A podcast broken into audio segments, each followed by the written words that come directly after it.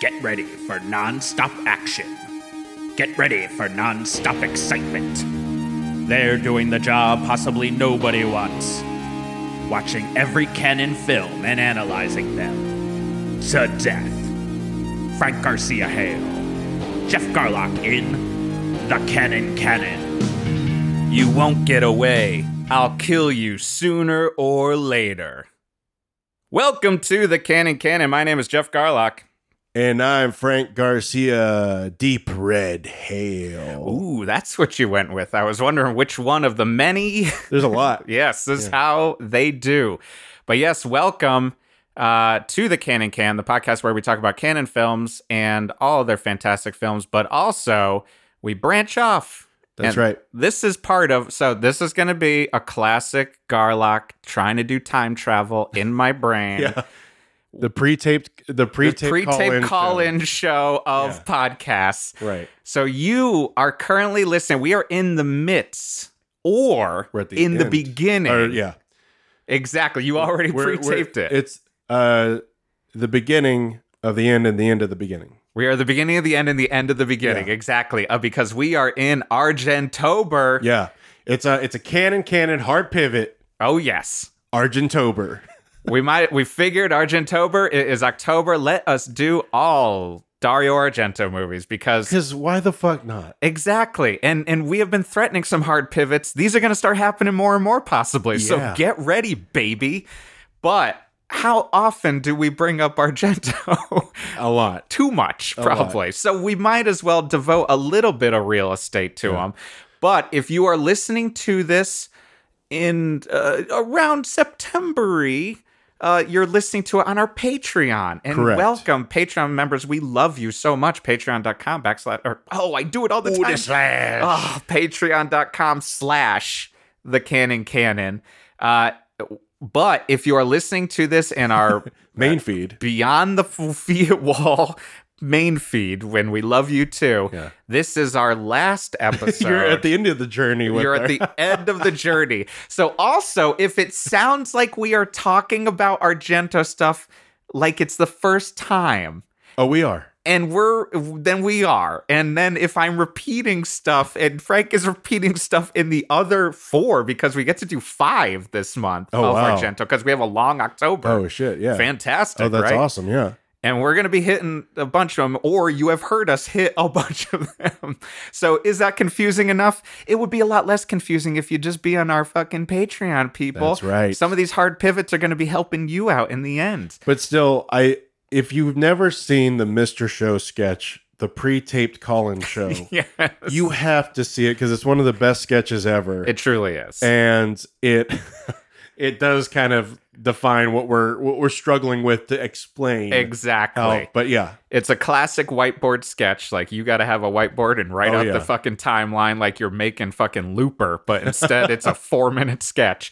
Uh, and that's how we feel when we're explaining this. But like we said, this is Argentober. Uh, we are big fans of Argento. Uh, he is he is a nut job.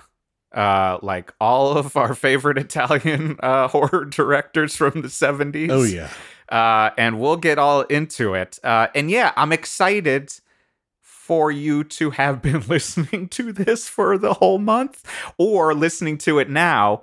Uh, because again, I am, I mean, when we do this, we do this in, in, in the Cannon Canon headquarters, and we've said before, we are surrounded by Argento too. Yeah. Uh, Jeff has a fetish. Yes, I've got a bit of a fetish. I mean, like we've got a bunch of stuff on the walls, but we're currently staring at a Four Flies on Gray Velvet poster. Hmm, that sounds like that could be a fun idea. Yes. Suspiria poster. Hmm, an even more fun idea. I have a Goblin tour poster with an image from Suspiria. Oh yeah. Goblin. It's. I think this is my favorite poster of yours in here. the Goblin. The Goblin. One. Yeah. That and a is- Goblin uh, record bag. And it's yeah. It's a tote. It's a Jeff. toter. It's a tote. Maybe we should make Cannon Canon totes at some point. Yeah. Um, but yeah, we're there's a lot of Argento going on here. So I am I'm, I'm staring directly at Argento's autobiography right behind. Yeah. So Jeff, you're you're way more like I've seen the films and I love the films, right? Yes.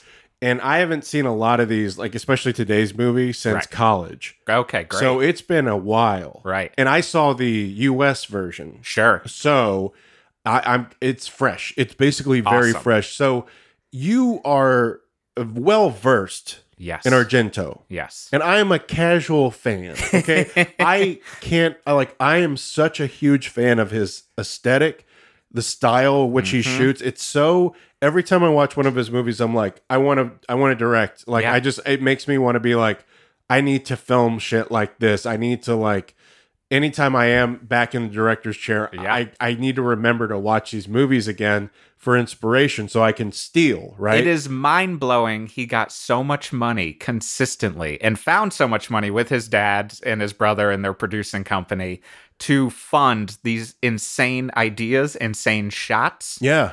uh, to the insane setups, especially in this one, because I yeah I was watching a longer version than I've ever watched even Yeah. for this one, and it's just constantly just like beyond the beauty of it. It is always being like you got money for this, and then it did well. yeah well that's a, oh man it did really well i mean i i think also it's it's a master class because when i was reading because it we were trying to debate on which version to watch Right. because uh, on shutter it is on shutter but it's Mhm. the american version it's the shorter version and i was reading the comments on it and it's such a mixed bag of people being like this shit's boring and stupid and then other people being like this is a masterpiece and I want to argue, uh, debate me. Uh, I, I want to argue with the people who say it's boring because I think what uh, I'm going to go ahead and get into it. What he does so masterfully in this movie is if you're going to have slow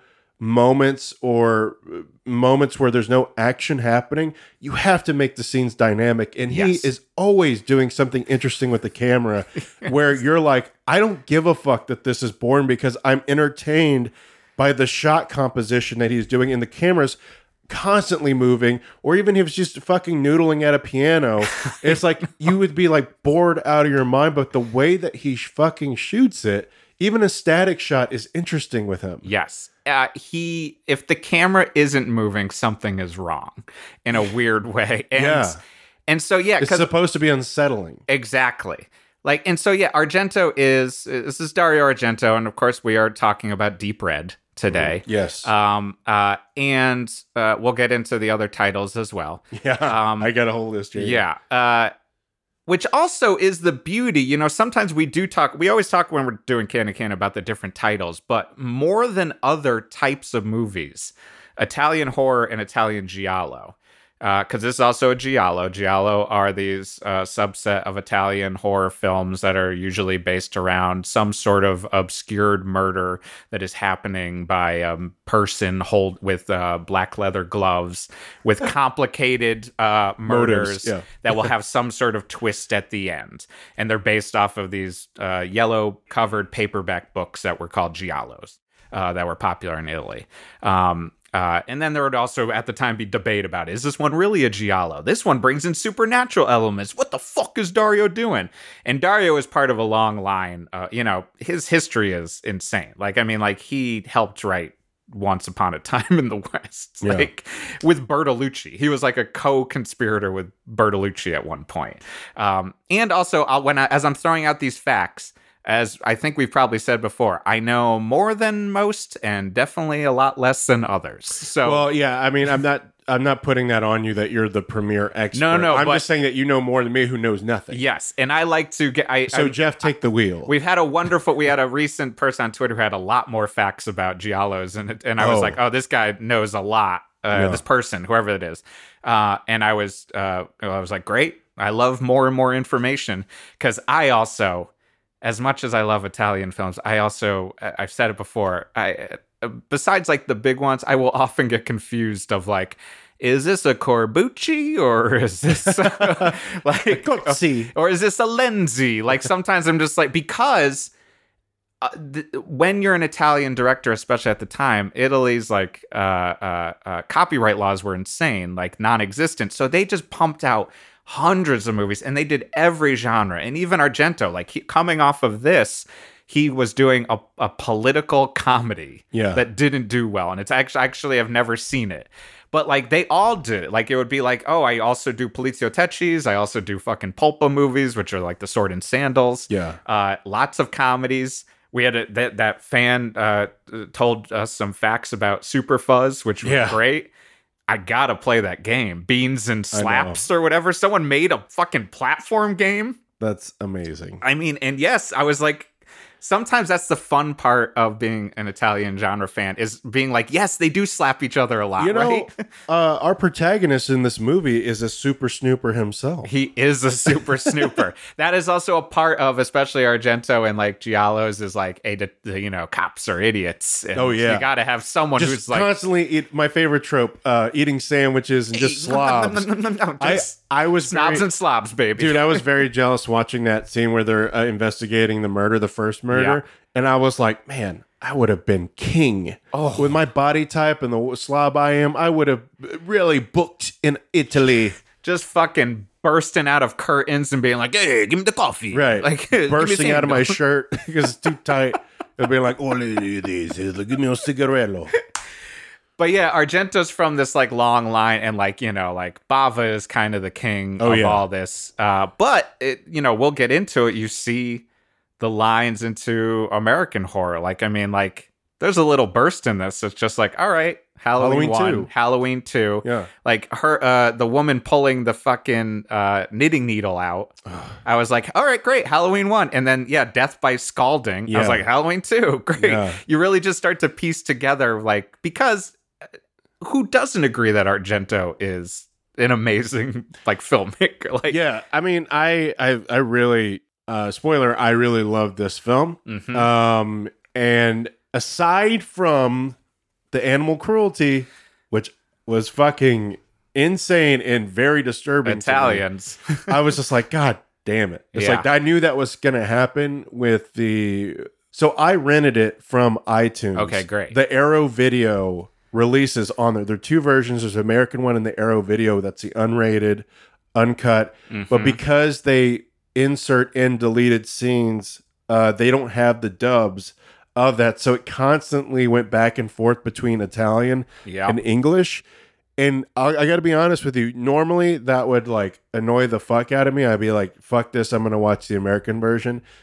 I didn't care because I enjoy the movie so much. I like watching that version too because you know the differences. It like it's like such a stark. It's a huge. It's a star, especially with the voices, like Yes. how they dubbed it. The the actors that they chose when it goes back to American, you're like, "Whoa!" Yeah, we talked about like there are multiple titles. There's Deep Red. Yeah. So there's let's go Profondo. Rosso. Yep. There's the Hatchet Murders when it was re-released, I believe, in America. Because that's the beauty of these movies. It's just like And the deep red hatchet murders. and the deep red, like because they'll be like, oh, we could get more money. This movie got more popular. Let's re-release it. Just put a different title. Who gives a fuck? Well, in Japan, they released it as Suspiria, Suspiria 2. 2. Yeah. it's a real classic zombie two sort of move, And the working title was The Saber-Toothed Tiger. Right? Because if you don't know, Argento had like a whole animal theme, uh, the animal trilogy. He loves doing trilogies that are like. hmm, they're like kind of connected, but like it's really just like bird with a crystal plumage, cat with the nine tails. Like, yeah, they guess it they're connects. connected. Yeah, that's it's, got a it's almost it's it's like if you thought the Cornetto trilogy having a being a trilogy was like pushing it. Uh, yeah, this is really pushing that's where it he most gets it, time. and you can see a lot of Edgar Wright. Uh, Right. man, Edgar Wright definitely has influence Definitely. for sure because a lot of those shots are like, oh, I see Right. where that came from. But from. I think he might have even changed it because he was getting pissy because it is Italy. If one movie is is does well, you'll get not like three of them. It's not like a Turner and Hooch canine situation. Yeah. It'll be like here are twenty animal movies where all of a sudden you're like the black belly of the tarantula and like and then Yeah. they're just shoving him in. He's like, no, no more animals. um, but Yeah. yes, we got the Hatchet Murder so far. Pre- uh, Deep Red, Profondo Rosso, Suspiria Two. What else we got? profoundly red, savage, Mhm. dripping deep red. Uh, but yeah, we covered all of them. The, and so the beauty is, I mean, when they're doing that, there's always minuscule cuts. Here's the interesting part of uh, uh, it happens with uh, Italy versus here, like other countries, and then our cuts, because everyone's got their different rules. In the UK, you got your video nasties that you got to deal with. I will say, and here's uh, my spoiler, and get people's cockles up. I might ultimately enjoy the American shorter cut Okay. the best. Okay. out of all of them. I'll have to rewatch it on Shutter. That's the thing. As I've watched it too many times, and I've also watched this. I mean, I've probably watched Deep Red 10, 20 times, maybe Mm-hmm. more, probably more. Uh, and also jump around because it's. n- Here's the thing. It's not like when you're like, oh, they're doing another release. Do I need another release? yeah. A lot of times it really is like, no, we're now showing you what they saw in like Malaysia, or like, here's this cut. Yeah. And so the difference between see, so you watched the version that was the version where they insert Italian scenes and it cuts back and forth. I ended up watching because I was like, oh, I haven't seen this version, and it was on a couple of the weirder streaming sites. There's a newer version. I think I think it was working off of that, and it's like Dario's approved cut. I think Oh. it's all in Italian, so it doesn't have the fun Right. American dubbed voices because, as you've heard, if you haven't, if you've listened to these other episodes, we'll probably talk about it. Italian genre, I've mentioned before, they they uh, never did live sound, so Yeah. everyone has Everything to overdub dubbed. Yeah. because it was always like multiple people from Germany, England, like everyone Yeah. just jammed together. So they're like, fuck it, we'll redo it for everyone. So then like David Hemmings has to redo his voice. there are certain actors who do certain voices and you'll recognize them. You'll be like, oh, that's the guy who does Fabio Testi's voice, etc. Um, the version I think I watched was all Italian. Didn't did your version uh look worse when it transferred to Italian or did it look the same? It looked the same. Because I've seen one version, I'm pretty sure, where like it was like they didn't clean up. Yeah, they cleaned The it up on this one. Yeah. I mean, there was like you could tell a slight difference, but I like think they this cleaned it was up like the equivalent of like the 4K version. okay. So everything looked the same. Amazing. And so this new version is just like your version though, where it's like it's it's 22 minutes added. Yeah. And ultimately, because I've seen it enough, they say that part of it is that they took out most of the gore for the shorter version, but I never completely noticed it. I feel like when that's said, it's always like we cut out two seconds, and I'm Right. always just like, okay. They're like you're lingering on it for too long. yeah, and honestly, most Italian film lingers on it too long, Too- too anyways. much, I mean, yeah. that is Fulci. That's in Fulci. a Yeah. nutshell. yeah, exactly. Christ. it's Fulci like is we just get it, like, Fulci. Fulci, you're get, making a meal out of this. What do you think? Hey, we must go longer. We go longer. um, but the shit that they added in this newer version was uh the animal stuff. So like Yeah. that dog fight. That out of also, nowhere? It's, it's like a second long or two seconds, and I'm like, why? Yeah, Why never you- seen it before. You I, literally do not need this. last night was the first time It I've really ever seen it. Upset yeah. me. He swears. I mean, this is. I think he swears it's just they're just playing, and maybe they are, but maybe they're playing like wild dogs in Romania, where it's like they're playing for keeps. No, I look. I used to work at dog daycares. Yes. I've seen a dog fight. The look in that one dog's eyes. Yeah, I was like, no, this is this is not yeah. uh, cool. And then the worst of it, the one that really like ugh, just Uh-huh. sat with me too much, and I watched it in the middle of the day. sure. and I was still thinking about it at night. It still haunted my memory. So just trigger warning, I guess we Yeah. should say, uh, for animal cruelty. But like, I mean, this is no cannibal holocaust or anything No, like not that. at all. But they put a pin right. through the head of a lizard, and it is just wriggling around in Some pain. sources swear that it was just attached at the head and they like looped it. But you're like, like, it's like a Steve Martin arrow. yes. I doubt it. I That's doubt the it. thing. I'm like, I think they're probably moving quick and we're like, shove a fucking pin in the lizard. Granted, it's only like a second or two, like Yeah. you see it, but at the same time, it's like it's a second or But two I more think the would. version we saw is either, uh, I think might be just like extended. So that's one of those where it's like you just got to linger on it a little bit longer. But how do they cut that scene? I, I don't understand. For like that little girl, Yeah. do they cut? Is the scene? Cut? I've always seen the lizard. I think in every cut I remember. So Okay. I think at most it was a shorter version of it. okay because I was about to say it's like how do you cut that scene without Right. Yeah, having him the being like most little stuff, witch. the most stuff that got added is uh, David Hemmings as our main protagonist and Daria Nicolodi as our second protagonist, Yeah. essentially. More of the flirting stuff. And like the main Okay. cut, from what I remember, it's a lot more of like a lot of Italian movies where you're like, Am I watching a shorter cut? Or are they just like, fuck it, you'll just deal with the fact that maybe they slept with each other and it doesn't matter. Uh, But in the longer cut, you really don't. It's still that kind yeah, of. vague. it still yeah. is like dick and rat. But then I think in the so and then they also there were just like a few. There's more, as far as I know. I think there's more scenes in that Edward Hopper style blue bottle bar Oh, yeah, in. yeah. So like you don't really see much of the internal in the original cut or the American cut. Yeah. And I could be wrong on these, but this is just my faulty memory.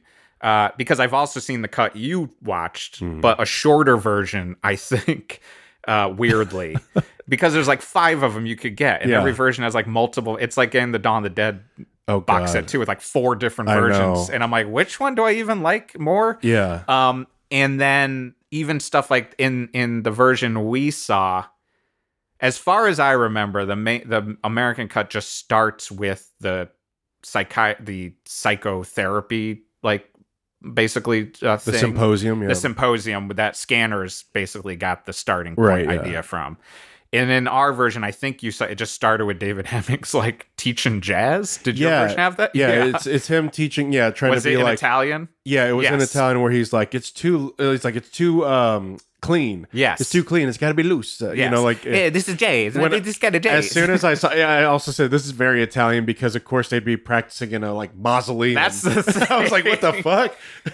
but It's it like does the practice only space, yeah. there's there's not much of a need for that scene. It works better starting, I think, in the other one. It beyond that, it does a like zoom in on David Hemmings that turns into a zoom in on yeah, the door, well, which that, is cool. That zoom in was great. Yeah, Yes. I love those zoom in. Like at one point where he zooms in through the curtain, you can see uh, Right. the director, the shadow of the yeah. but but I think for me the the the kind of added will they won't they but not really and kind of jokier stuff like I think is supposed to be like a break in the tension. Yeah, but it starts to feel when I'm like I've watched this a lot. It's a little I kind of just want to get yeah. it going. And I think there might be more added to him going to the house of the ghost girl or whatever this Yeah. thing which essentially is just another giallo movie title whatever that one is. Because even watching i mean it's every time i've watched it that's really the only section that feels ever slow too Right. slow for me is the investigation of the house Well, that even the actor or even the character in the scene when he comes back to be like, "You were here for a long time." It's like yeah, he's the voice of the audience. va- and i'm like i'm with you landlord because like there i don't really know sometimes i mean that's part of dario's charm is that there's an internal logic that makes no sense yeah, and makes sense to him.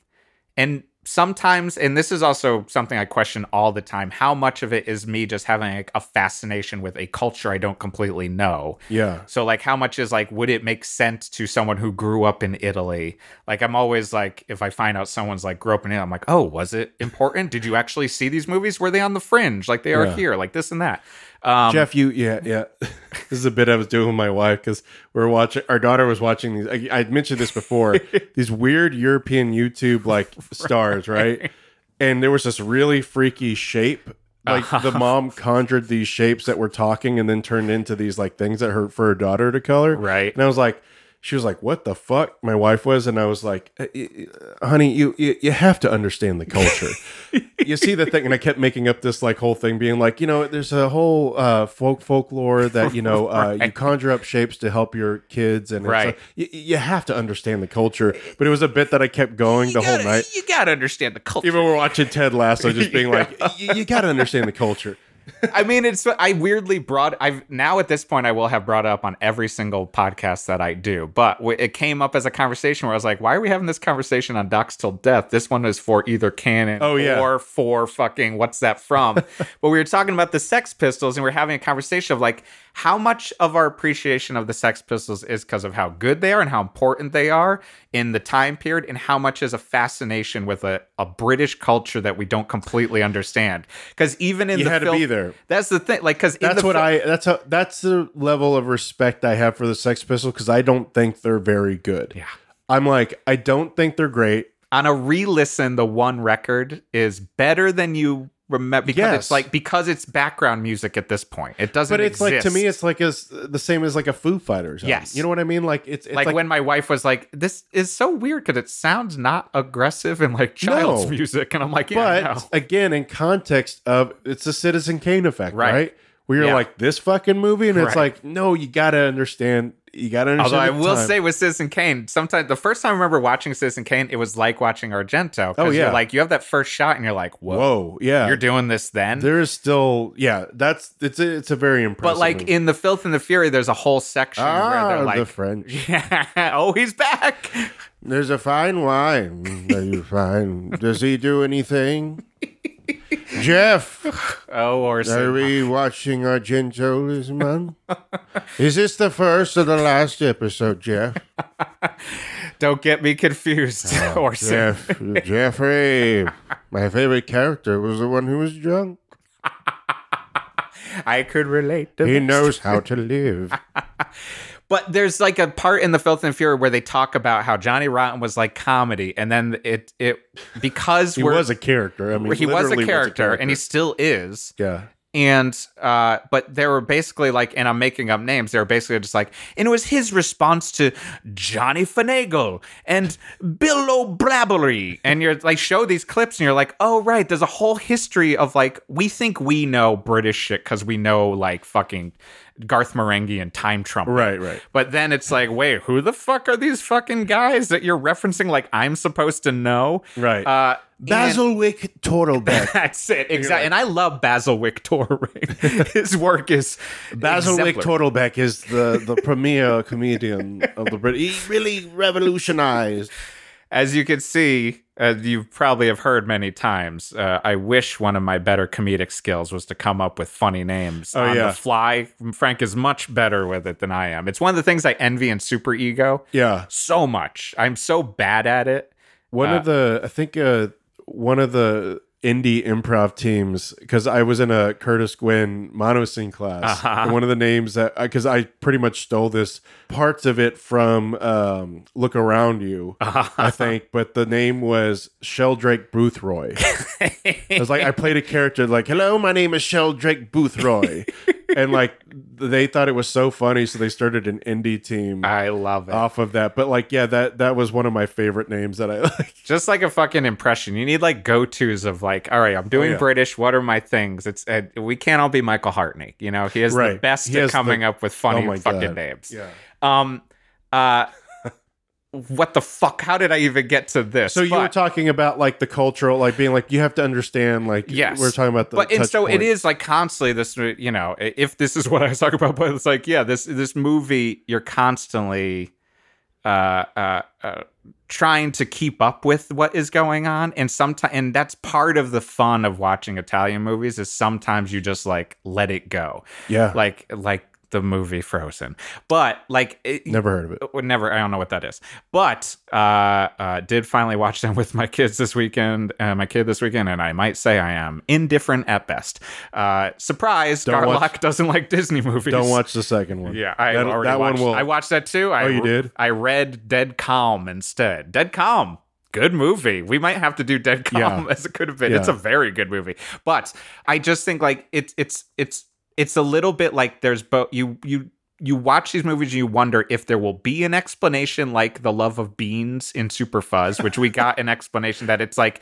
an explanation that still didn't completely make sense. what what was the explanation? he basically was like it's a running joke with that char- with that actor like in his movies. oh, But I don't know what exactly the running joke is, and I, I'm gonna try to find out. That's why it's beans and slaps, like it's a whole thing. Yeah. And I'm guessing because beans are part of westerns, like Right, yeah. like on the Chow train. So Oh, maybe yeah. some here, like a lot of fart jokes, maybe, but Uh-huh. we'll see. Um, you can go deep on this stuff, but yeah, ultimately, I think uh, in this long answer to- or thing I'm saying here, I, I think going back to, I might ultimately like the shorter version better. Mhm. Oh, because there's always, I do think in almost every Italian movie, there's almost always a middle part. I always zone out. I, I've never, I love Italian movies and also will always zone out in the middle Oh, yeah. at some point yeah. because I start to just lose the logic and I'm just like, all right, man, just waiting for the next set piece a little bit. there have been times where uh, I've you know I bought like you know like again like there's like a hundred Italian horror films on Yep. one DVD. You know, Yeah, yeah. I'll I'll try to get through them, and I'm like I'll all of a sudden wake up and I'm like whoa whoa what what did I do? Yeah. because there there's. I mean, talk about like again, Argento is really great at like at least making a static shot interesting. Mm-hmm. But a lot of these, man, like it's like a nap time. Like Yes. this is like just just on a windy hill, you know, just for a long time with a character just standing on a windy hill that's a vampire, and you're just like, cool. And it's like, it's been 10 minutes. I know. Yeah, it's uh I I've said it before, but I think I need to reread that Patton Oswalt book where he talks about his like trying to watch every movie and then realizing he's not really watching them because Yeah. that's certainly what I did with Italian movies at one point. You can only do so much. Yeah. Yeah. uh, so should we before we keep going, should Yeah. we get some facts here? Yeah, 30 minutes in, let's get the yeah, of course. That's how we do. So the gross of this movie. Uh, oh, I should say that it was released March seventh, nineteen seventy five, in Italy, Right. and it was released in the U.S. on June eleventh, nineteen seventy six. I got excited because I started doing the top ten of nineteen seventy five, which Jaws. You know, like that's a huge year for Huge. a lot of great movies that you're like, holy fuck, and then you see how Jaws kind of changed the landscape of Yep. it. So in the U.S., uh, oh, well, before I get to the top ten of seventy six, um, the gross of this movie, world, or at least I think in uh, Italy because it's only listed as lira. Is that how you say it? Yes. Yeah. Three point seven billion Which lira. Converted is two dollars. Yeah, exactly. so it's not that it's not that good, but it made uh, six hundred and thirty k in the USA. Okay. Six hundred and thirty k in the USA. is that for that release of it or for all of it? uh, for all of it, I think. Be- okay, just because it did get re-released in like 1980, I think. Oh, it did. and that's when it's the Hatchet Murders. Oh, that was. Uh, I thought that was only to video. No. No, I think they re-released to theater. Oh, I didn't even Again, it's so hard to get. I mean, this is also So in is- that case, it made all the money. Right, and know. this is what we do want to say, just briefly, because we've talked about all these different versions. Whatever version you get, like because literally, like last night, I sat there and jumped around. I even though it was a two-hour movie, I spent 20 minutes trying to find the one I wanted to watch out of all the bullshit channels on fucking Roku. Because it's like Shudder's got the standard, like Yeah. American version. What Tubi might have had the Hatchet Murders, but it was it didn't have subtitles, but it also had a completely different font set yeah. at the beginning, which was throwing me off. And then Plex or Midnight Pulp. I don't these deep cut ones that I Oh. keep finding of channels where I'm like, that's what happens with the Cannon Canon is like I want to get it free, and all of a sudden it'll be like the only way I'm gonna watch Platoon Leader yeah. is on Plex, and then all of a sudden I have Plex, and I don't know what it is. And it's a commercial every thirty seconds. yeah, and and you're just hoping it's not one of those like weird Czechoslovakian Oh yeah. softcore ones because every time you go to look for a spaghetti western, it will start with a 30 second like lady like in her lingerie, and you're like, Uh-huh. I'm not here for the. And then you start taking off your pants. Then I and you start jerking off, and it takes a while. uh, but so yeah, even online, get whatever version you're Yeah. gonna get.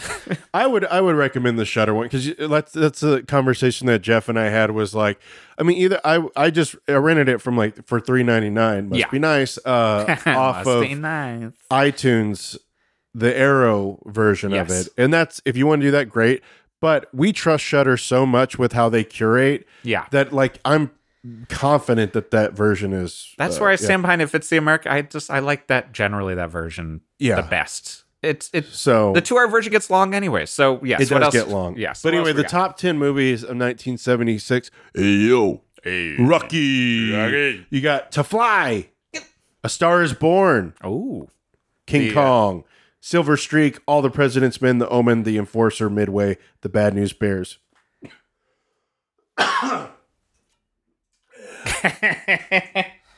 Just had to take a swig of whiskey. pulling one back. Take a pull. It's honor a dime bag.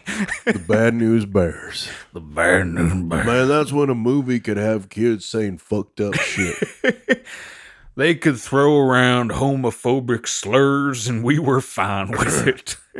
we said that's what makes kids who they are today. And then Sleepaway Camp said, Hey, I can one up you times a billion.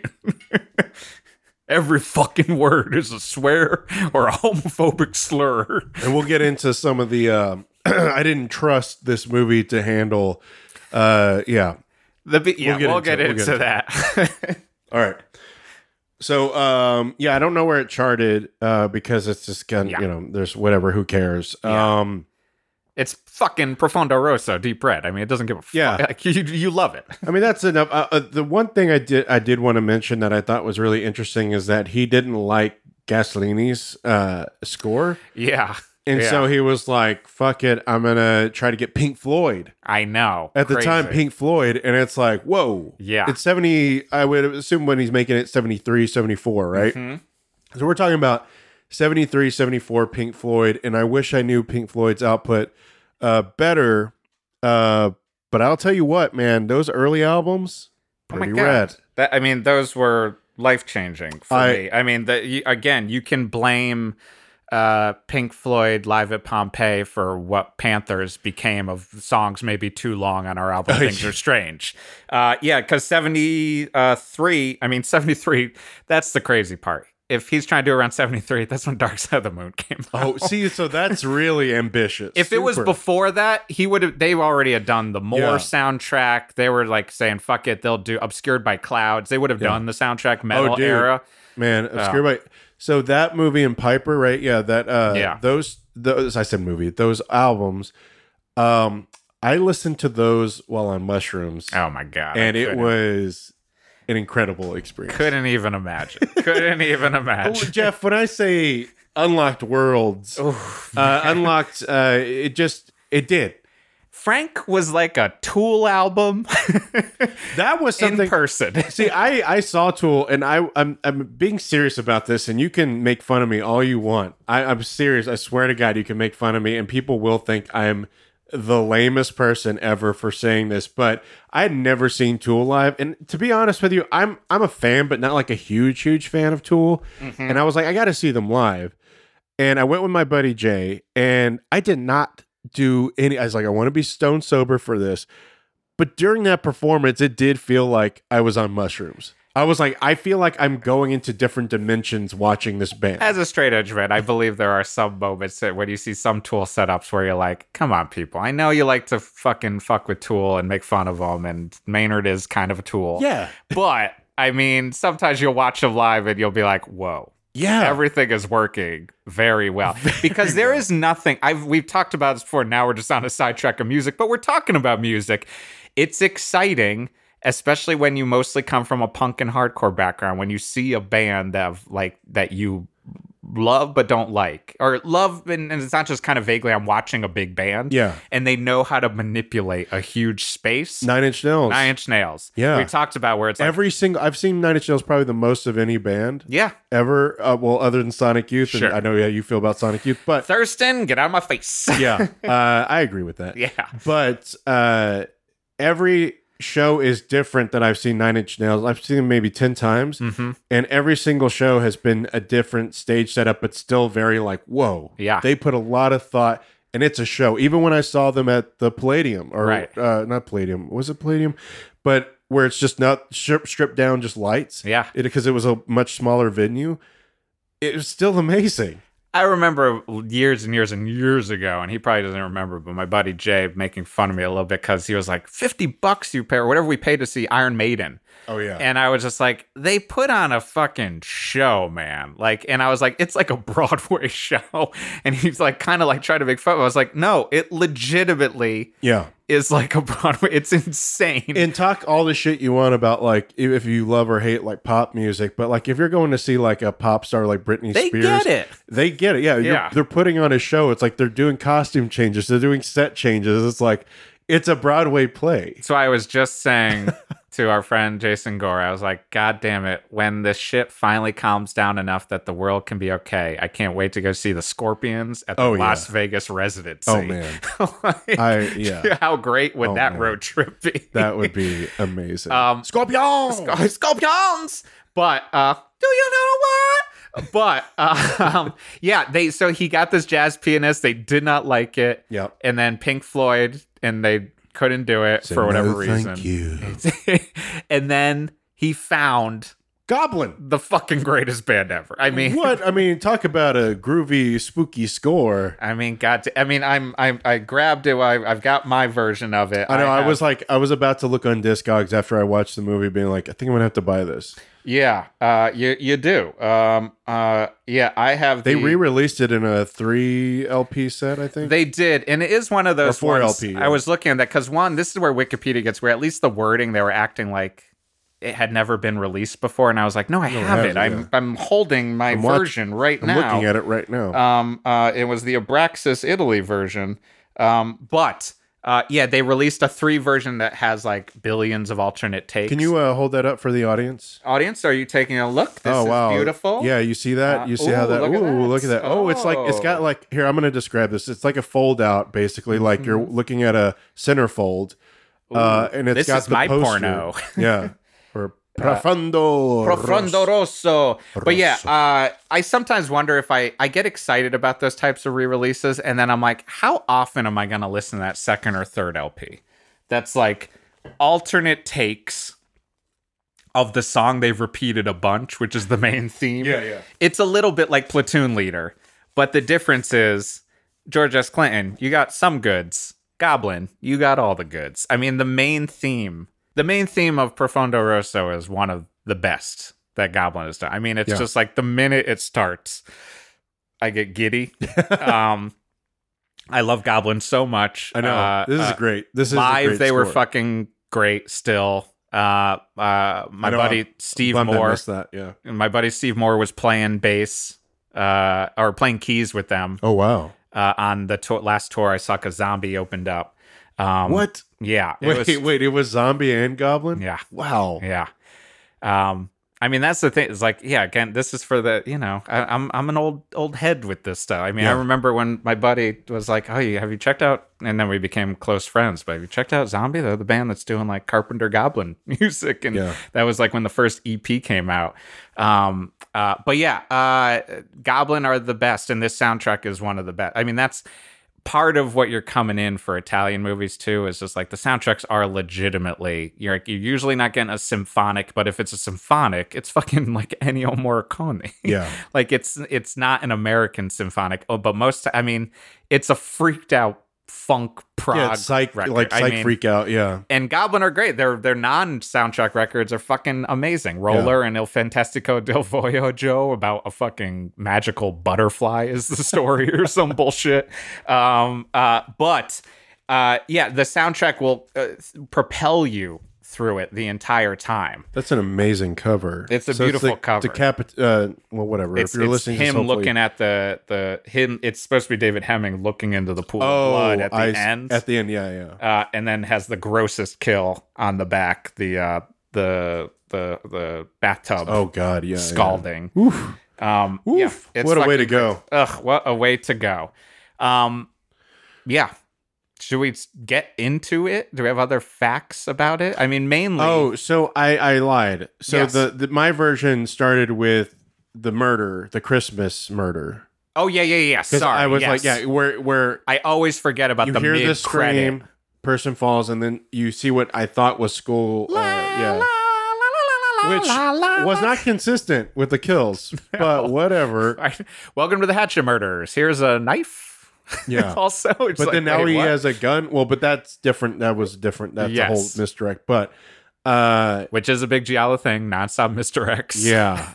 but like it starts with that where you see a murder and then a kid's uh school kid's feet Yeah. coming up to the knife. Yeah. We hear the music and then it cuts to um the credits again Mm-hmm. and then they're playing the, in the yeah. structure. There's a Yeah. mid-credit murder. I mean, that's also the beauty. You're starting with this beautiful, crazy, weird set piece that is confusing because you're like, wait, the shadow's over here and the feet are coming from this way. Yeah. How's this going to work out? And you'll find out at the end how it works, How it works out. But then you also get these moments where they do these inserts of these like little tchotchkes and stuff with the music. Mm-hmm. And you're like, oh, I thought, I was like, oh, is this the credits again? I thought, yeah. like, oh, it's like we're getting the credits just late. And like, every oh, time no. you hear that, la, la, la, la, la, la, la. Yeah. I mean, here's the thing, too. I'll say, like I said, I know a lot and also don't know as much as others. I've watched this movie countless amounts of times, and there are so many random little plot things. I'm always just like, wait, why is this happening now? Oh, yeah. All right, I'll just go with it. I don't know why he all of a sudden learned this fact, but fuck it. Because yeah, I just did. You know, our classic. Now we're like probably forty in, and we're gonna give the plot synopsis. 45, yeah. What it is basically, uh, David Hemmings is a uh, American slash British to kind of get back and forth on Yeah, I think he's a he He's an is, he's a world traveler. Yes, basically. he's a musician who's teaching at a conservatory, and he, He reminds me of Peter Sana, Peter Serafinowicz in Spy. He does. Yes, he definitely does. And he's a Not pianist. as horny, but yeah. Who teaches at a conservatory. He sees a murder at the apartment below him. And then these dumb, fat ass eating cops. Eating sandwiches. Eating at the- sandwiches. at the, scene of the crime. They're My not going to find out what's happening. So him and a reporter, Daria Nicolodi, uh, uh, uh, the first movie that Argento did with his uh, partner at that point, uh, did five movies with her. Uh, she co-wrote Suspiria. Uh, she is Asia's uh, mother, Asia Argento. Uh, she's a fantastic actress um, uh, and makes a lot of weird choices on her own as well. Uh, she and the two of them are they are working together to figure out who this murderer is. Yeah. And that's basically that's what is always happening. And what you're getting throughout is constant set pieces. Um, what I was dubbing, uh, uh, I think I'll call it the NCS. A Dario Argento NCS. Needlessly complicated shot. Like Oh, okay. that's the thing. Like because that's the beauty. I thought you were saying him. NCIS. He also, I would love to watch Dario Argento's NCIS starring Mark Harmon, um, and Chainsaw from Summer School will be in it. Uh, the guy for Rockula, but uh, Dean Cameron. Uh, no, the needlessly complicated shots is basically what Argento's bread and butter is because it, as Frank said before, you're constantly just like, I don't, you didn't really need to swoop the camera around all these people talking back behind them swoop up lights off. But every time it happens you're just like wow. Yeah. what the fuck? And it some and you're like I appreciate it. yeah i always appreciate it. It's the main thing i appreciate beyond his color choices and the music.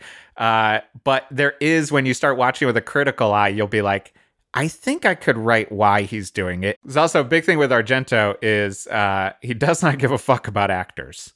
Uh, he doesn't. He thinks they're set pieces. He talks about it basically. Uh, they just got to do the fucking lines the way he wrote them. Uh, he does not give much of a fuck about directing them. So that's why sometimes you get crazy performances and sometimes you get the best performances if they're working well with him. But he just cares about their shots. That's like what his deal is. So yeah, Argento doesn't care about actors uh, at all. Um, he gets annoyed at them. Uh, he's constantly, you know. Again, I, I I recently read his autobiography, uh, partly because I love him. My wife got it for uh, my birthday, um, and you're always looking for. I like looking for insight. It's both a very fun read. It does give some insight, and also is like, oh, Argento doesn't know why he's doing shit. Like he's just like, I follow the dreams, and he's just like, okay. And even in this movie, one of the big things I took away, unless I'm remembering it wrong, is like, so like his dad was like he kind of co-produced with his dad, and I think when he wrote the script, I mean the script was like 500 pages at some point. Oh my God. Cut it down Oh, to, like, right. Yeah, yeah, I read that. 300. But his dad and I think it's this movie. Both his dad and his brother were just like, "What the fuck is up with the doll? Like, get Yeah. the doll out of here. It makes no sense." He's just like, "I had a dream and it came." Like he just is like, childhood. It is a- "It's a speed. It will make you go crazy." yeah. Also, that's a lot of effort for the killer to.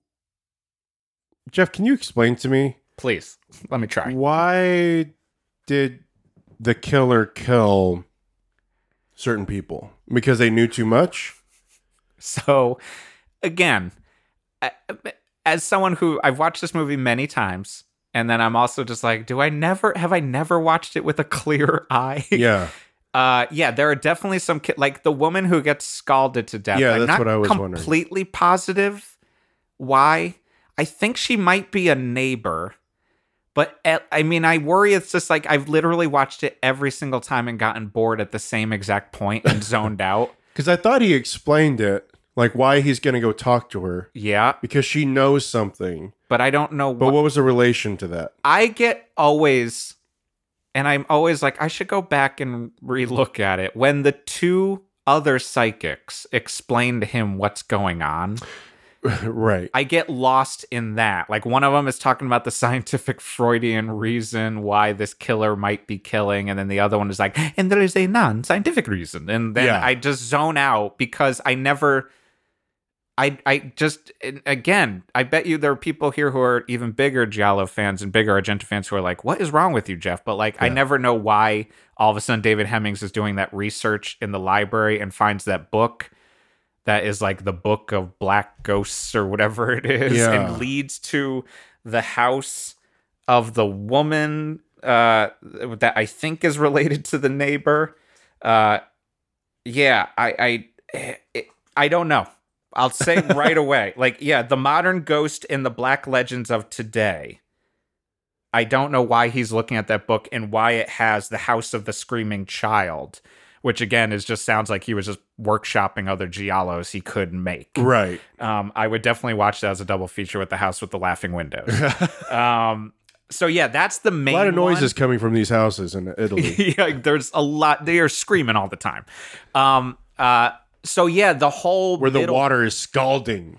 I mean, That's how good the hot, hot water is there. all I can think about. I mean, I got a fucking tankless water heater in this back house, and Yeah. like, I, I can't get that thing as warm as I want it. It takes one second to make it scalding, and I'm like, ooh, Whoa. baby, Yeah. what a bath you could take there.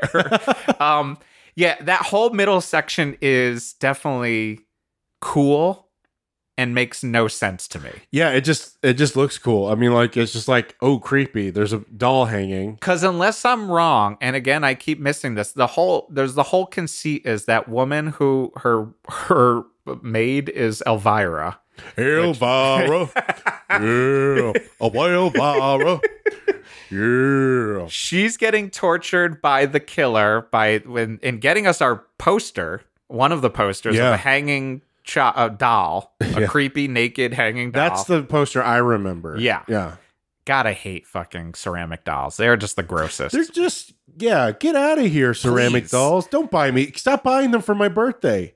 I, Stop buying many. me. All Stop right, buying me. Frank. I'll stop I'm just buying. I'm using this as an opportunity to say stop buying ceramic dolls for my birthday. I want something else, Jeff. Just at least the Amazon gift card. K guy. All right, I'll get you one that can only be used for ceramic dolls. Oh god damn Um, it.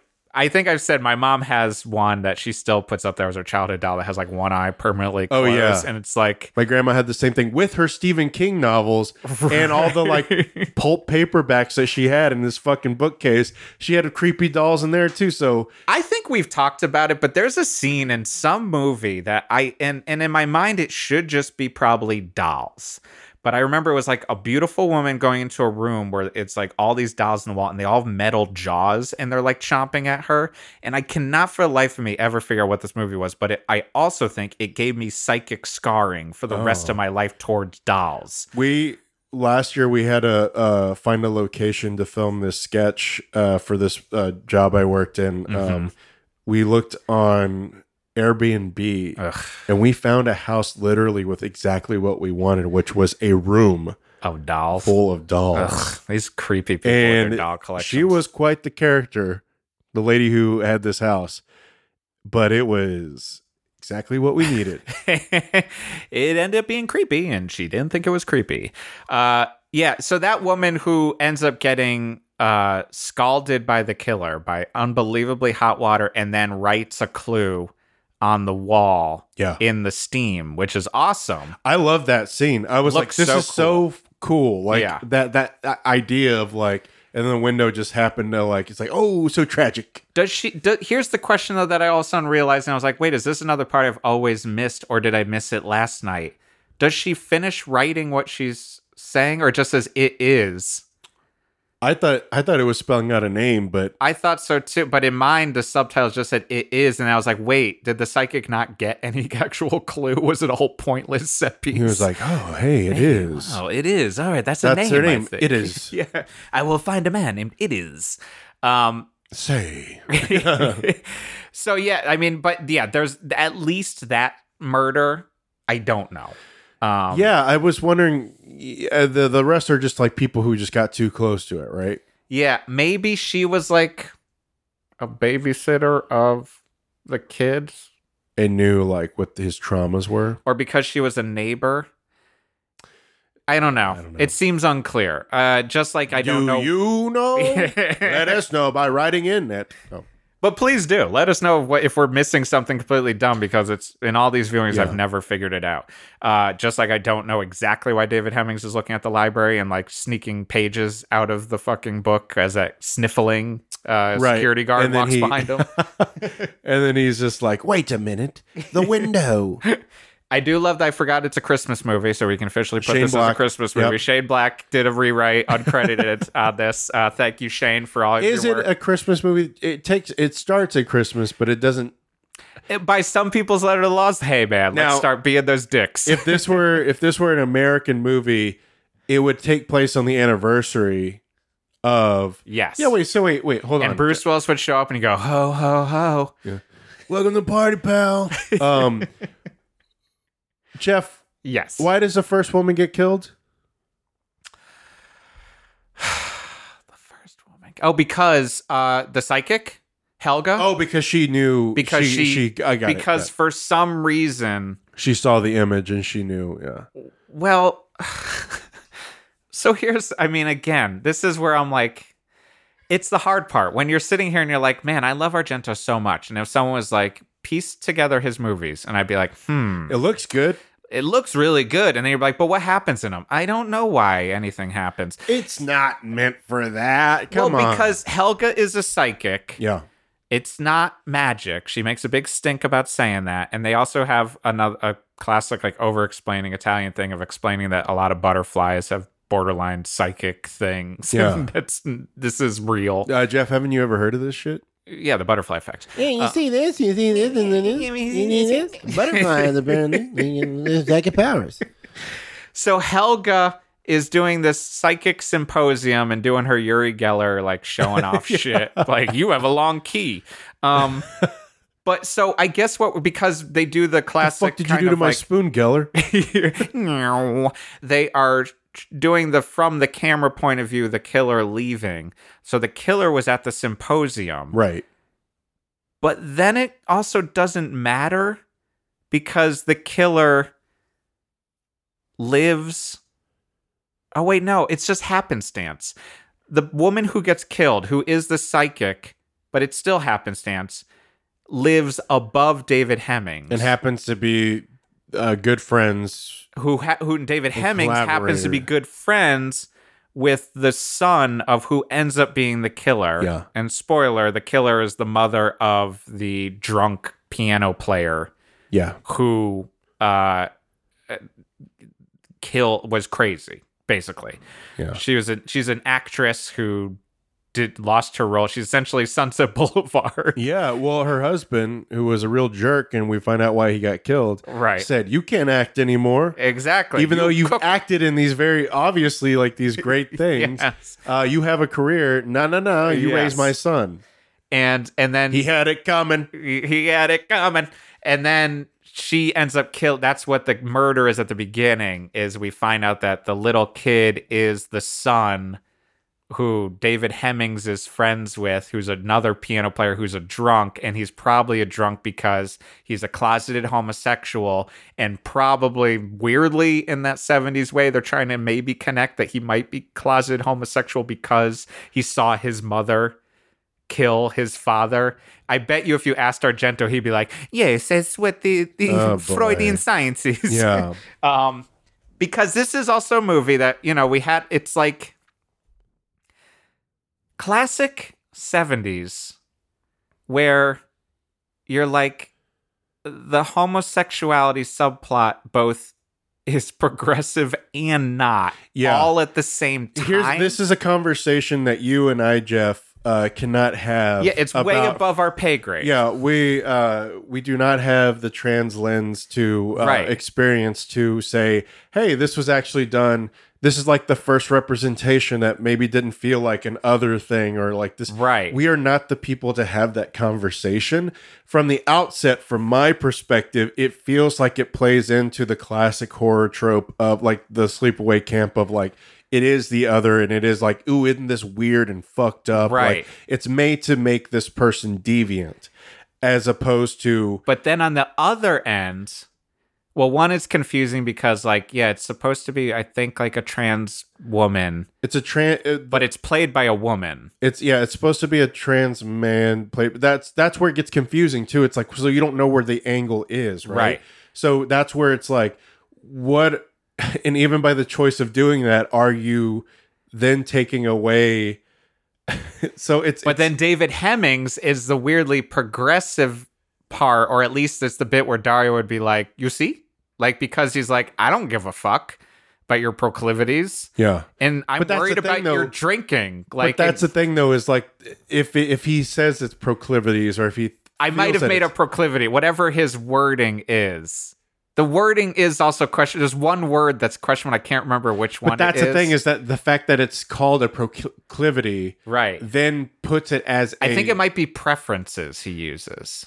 But even then, like It's still a not prefer- great. Yeah, it's, it's and that's the thing with yeah. Dario's book. Like he can't. I mean, in his movies, I mean that that is it's par for course for '70s Italian, like Yeah. in, in genre and exploitation. It's just like you're just like you take the good, you take the bad, you take them both, and there you have the facts of life. the facts of life.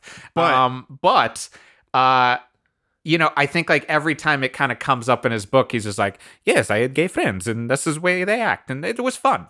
Like Right. he's just kind of like, I wasn't Yeah. thinking about it. but see, like, how much is it representing the culture that you know? But then it's still through a heteronormative. I even hate that word, heteronormative. Sure. But like through the heterosexual lens, that you're like, yeah, that's what it is, and it's like, well, no, you're you're you're getting what you're observing of it, and it's filtered through that. I will say this, like, we can leave it because, like, again, we are not the the people to have this conversation.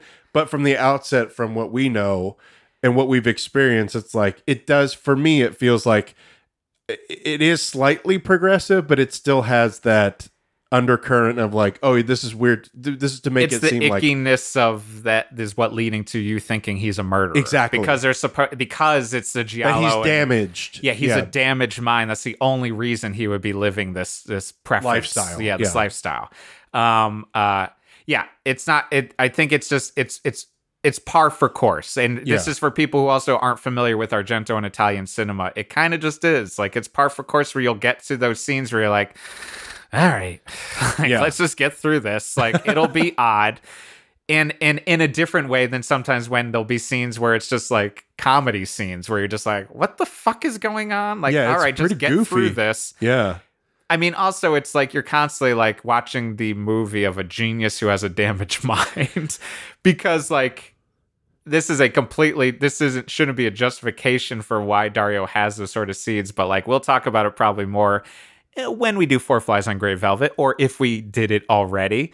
But like there's a part in his book where he talks about one of the reasons he liked the main actor was because him and Dario looked basically the same.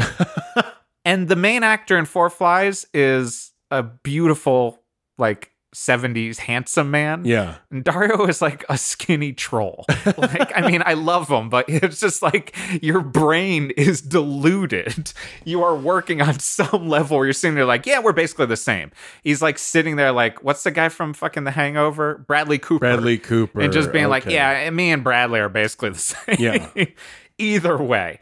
Um, yeah. And so there is that bit where it's like Marco or whatever his name, or, or Carlos. Carlos, Carlo, is a yeah. drunk. Uh, Was it Carlos or Carlo? Carlo, Carl. I, I honestly, I just kind of kept calling him drunk. Like in Carlos my D. notes. Interpol. Yes, uh, he's wearing uh, gun The- holsters. uh, it's very cool. Wandering around the Lower East Side. Yeah. Interpol uh, kind of lost its charm after he left. Yeah, uh, just going to the Raven and DJing. Um, uh, but yeah, so that part it gets to be a little tricky.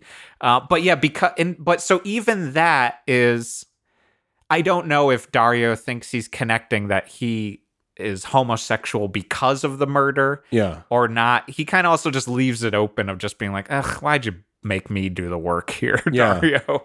Um, But again, you- technically, he would be pansexual. right. Yeah. Yes. In the 70s, not. No, that's not a term No. that yeah exists.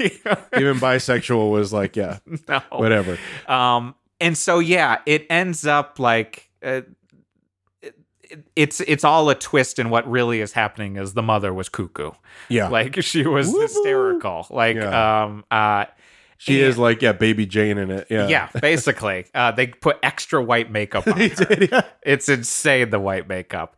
Uh, did you catch her in the beginning? Oh, in the audience, uh, in the no, in the I didn't see it in the in the apartment, in the the the psychic's apartment. oh, in the reflection. Yeah. No, I didn't. Okay, so that's Did a you? great. Yeah, I mean that's like Oh man, it's I'm pr- and I don't know. I don't want to thought say it was like, a painting. Yeah. yeah. So that's a big chunk Brilliant. of this. Like, uh, Brilliant. yeah, the Love move that's I gotta rewatch it. yeah now. the biggest Immediately. set right piece now. Let's, is let's stop let's this. do it. We're stopping. We're watching it, and we rewatched it. So I very- did- wow. What, crazy, That's right, there. Yeah. I do think that it's it's leg- the why.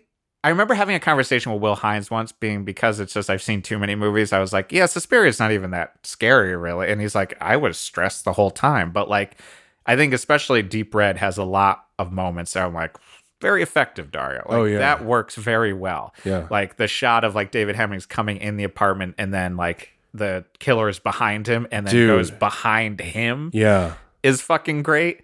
Uh, but yeah, in that opening scene when he is looking at Helga's apartment, I think also they added a lot of the funny cop stuff. There was funny cop stuff in the To American distract. cut, Yeah. but the, there's not as much eating. I think.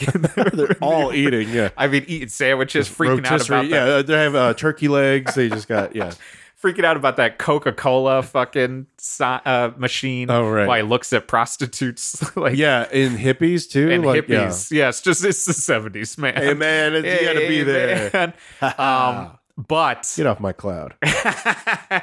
yeah, when he's walking down the hallway, that behind him is that humongous seashell. I was gonna actually say, like, did they get sponsorship from Coke?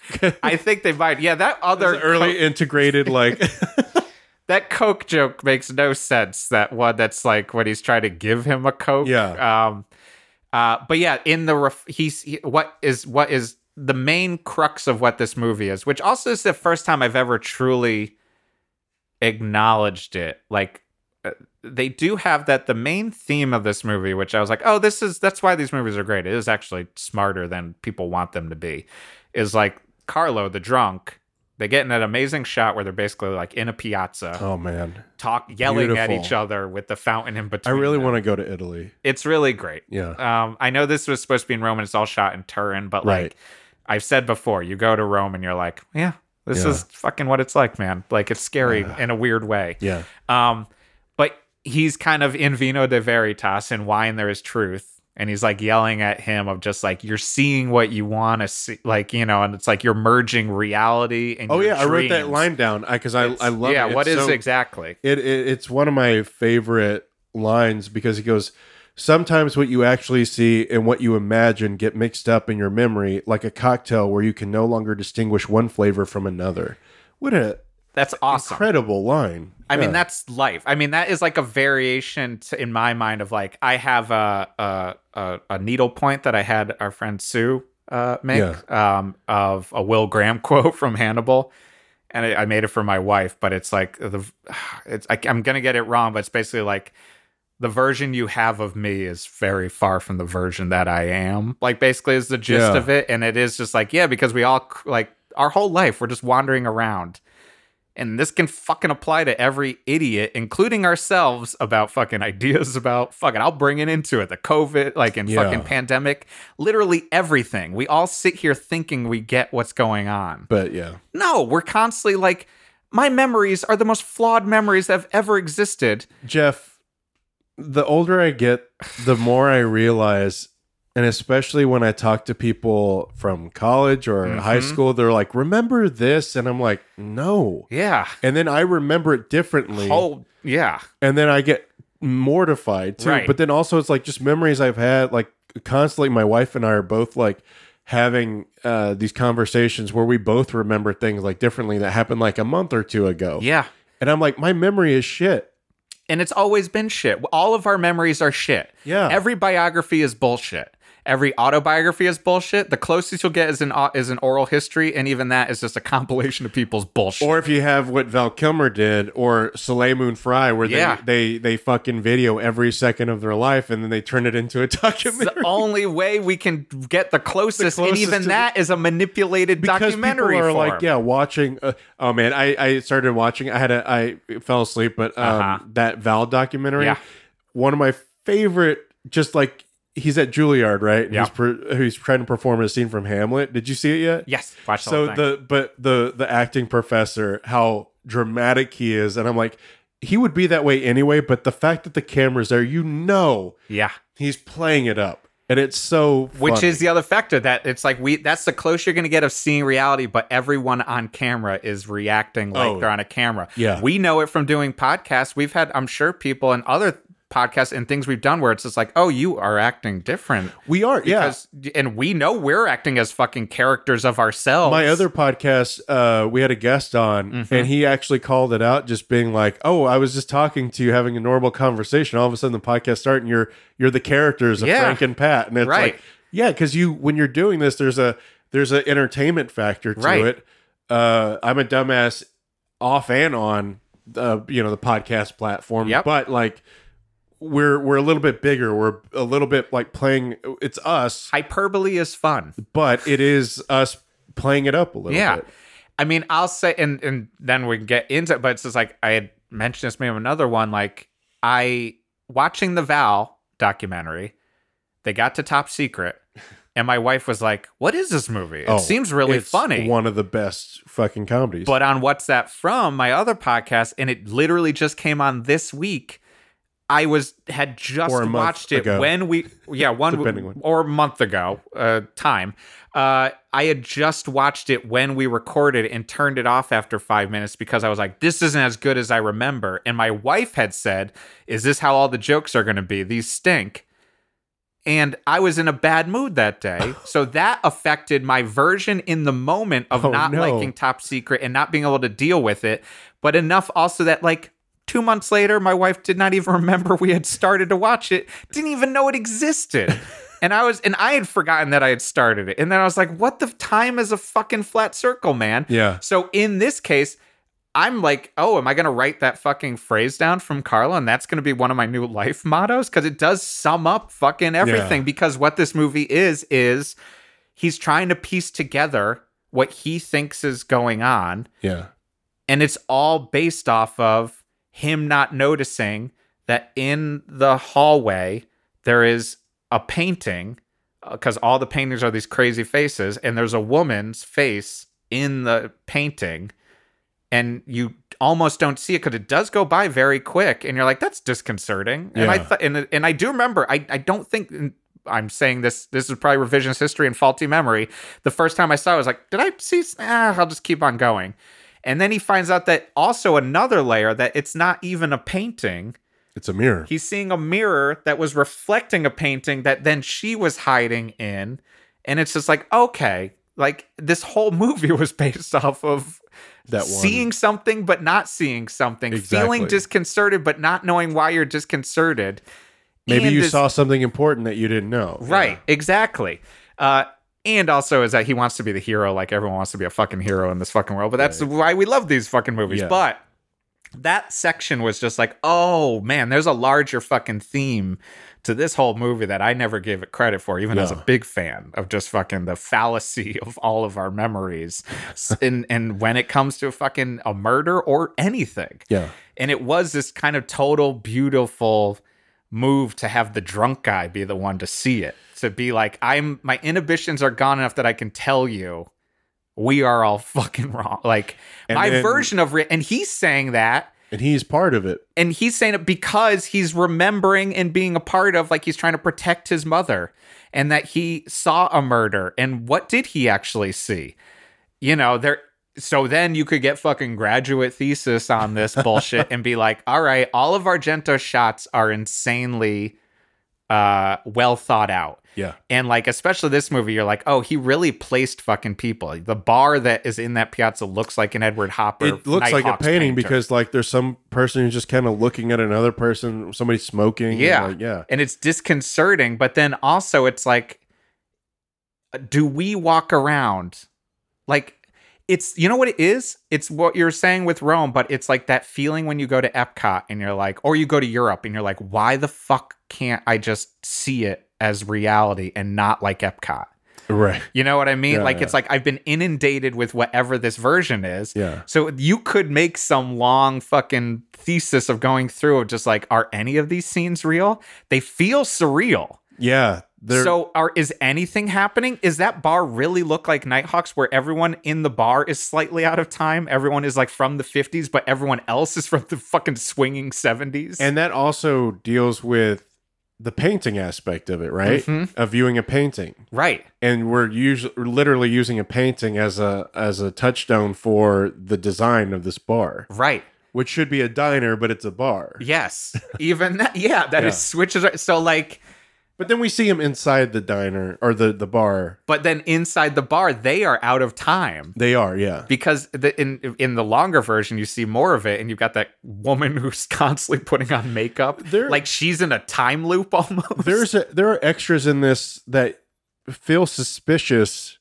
They were like, why is this person lingering in the back so much, or like, why do they look uh, like suspicious, or like watching them, or they're like, Mhm. there's a lot of like, you know, he's thought that out too. yeah and to add to the tension or to the he's kind of i mean that's the thing is because it's so because he's so meticulous and because the whole movie is a painting and he treats his actors like they are fucking pieces of a painting and especially in this movie and the next level that it's partly just because it films really well but like italian blood is beautiful because it's just fucking basically It's paint. deep red, yeah. it's just a deep it's a deep red Yeah. uh, it's a it is profondo rosso but like even the blood coming out of these people is not real so that's also then the or the it- bird, yeah, yeah that. Like, yeah like so you could be oh, I forgot about the bird. That's another. Oh that yeah, the bird gets the fucking like uh uh knife through it or or no, what was it through it? It was something that was. I was like, oh god damn it. Yeah. I can't remember, but yeah. Um but so like even that is just like oh the blood that is coming out is so unrealistic, but if you look at it as paint and then the whole movie is a painting, what is reality? Is a painting a, a fucking is a painting at the time before pictures is a painting a fucking real reflection of what is going on or Yeah. is it the artist's version of it, their memory, their ideas? Same with fucking movies. Documentaries are all bullshit. Documentaries are just fucking It's I- there's I- always an agenda. there's an agenda, a story. Even if the agenda is just making a story, you're still making a story. Yeah. No one is just There's always a bias, stuff. and everybody has different recollections, and there's always like, I. This is what Which is why fascinates me. Argento is so great because he's aware of it. He's just aware of like we're making a fucking movie here, man. That's what always fascinates me. Again, like kind of feeling like I'm talking like I'm high, but like I always, I've always wondered like what it would be to look in somebody else's eyes and experience. Mm-hmm. Because I wonder, it's like, do they see, do they experience just everything like I do? hey, man. Like just me looking at you or looking at this poster, like I'm looking at your High on Fire poster, right? Right. So I I'm wondering like when you look at that, are you experiencing it the same way that I do? Because it's like there's nothing I mean, it's it's it's very it's a very profound poster, but you know what I mean? Like in when like I look at that High on Fire poster, I have five to six weeks of a tour right. that I did with them. But that's the big thing is like you're looking at it and it's just like, yeah, High on Fire, I like this record. I don't like this record. Oh, this art is kind of pretty cool. yeah. oh, I remember now it's making me remember this guy who was a stoner in fucking Texas and this and this versus I like or you're just like that's cool, that's not cool and then I walk past it and I'm just like, "Oh, that was a life-changing thing. I stopped touring, blah blah blah, whatever it is." And then for every single piece of literally everything. Yeah. Like, I mean, look, Kate Bush running up that hill. Yeah. Like the whole fucking song is like, God, I wish we could just We could fucking just swap switch places, yeah, so viewpoints so you- you, could understand what I'm thinking. feeling, yeah. But we don't know, and and you know, and like as a filmmaker, all they can do is kind of give us as much as they can, Yeah. and then it's up to us. I mean, how many times uh, even in our our analyzing of these fucking movies, like uh, we could have fans of the cannon canon who are just like, oh, I didn't think that way at all. Oh, I actually like this or I don't like this. Yeah. Why they like it, completely unknowns to us. Yeah. Like in and not in a good or bad way. Everything is just pretty neutral. Just like we all really we all bring ourselves to the table. Right. Which is kind of what that drunken statement is and what this whole movie is. Is like no matter what, David Hemmings is injecting himself as the character. Daria Nicolodi as a character is injecting herself into this Yeah. like and injecting her just like you know uh, uh, a documentary is injecting itself into it and so they are like honestly did that woman who we don't know why she got murdered get murdered because david hemmings is getting too close to something and we don't know because we're working with the damaged mind of, of this woman sort of thing Yeah. like sometimes you can get i mean get you could get fucking heady with this that's all film theory is just sitting around like you're fucking smoked weed and like, right. going and just way being too like, far I think that the artist representation of, or Right. even the actors. Uh, that's the beauty of acting, and while I'll probably never be a great actor, um, is that it there is a truth to it that they're bringing, right? You know, Yeah. it's like it's all about making the moment as truthful as possible and seeming like it's life. It's it's seamless life, right? Right. So on top of a director's vision, you have an uh, an actor's interpretation of this the script written by another right a vision. You know, like so there's visions on visions on visions to make this whole thing. There's art everywhere. You know, Yeah. like, even in stuff that's not art. Yeah, yeah. Stuff we cover. right There's still vision on vision on vision, and it's all just an art stew. we'll find the art in braddock missing in action 3 but yeah i mean i do think that i don't know it is just interesting when you think about uh i don't know that's partly why it, it's argento is so awesome and like genre is so awesome it's just because it's like uh it's it's a maligned world. Yeah. it's a, like oh this is just dumb shit. And it's just like mm, i don't know. That line i've watched this movie 20 times. That line resonated with me. And uh, like like i had gone to therapy It like in a different way. I had never even heard that line. That's another fucking reality. And what it, we hurt, see? it hit you different because of where you are right it was now. just a thing Yeah. that happens in the movie, and I'm moving past it to get to the next kill. All of a sudden, I was like, "Wait a second, This this, is very the, the- profound, The, yeah. profound fucking thing. This is the learn to love a rope." That when I saw Rolling Thunder for the first fucking time, I was like, I guess my life's changed. and like, it was just like, oh, right. What a great fucking way to put it all together. What an amazing movie. And then I'm like, also, you're it's like when I watched the American Nightmare documentary first time, you're like, great. Now I also have some justifications for why I watched some of this fucked up shit.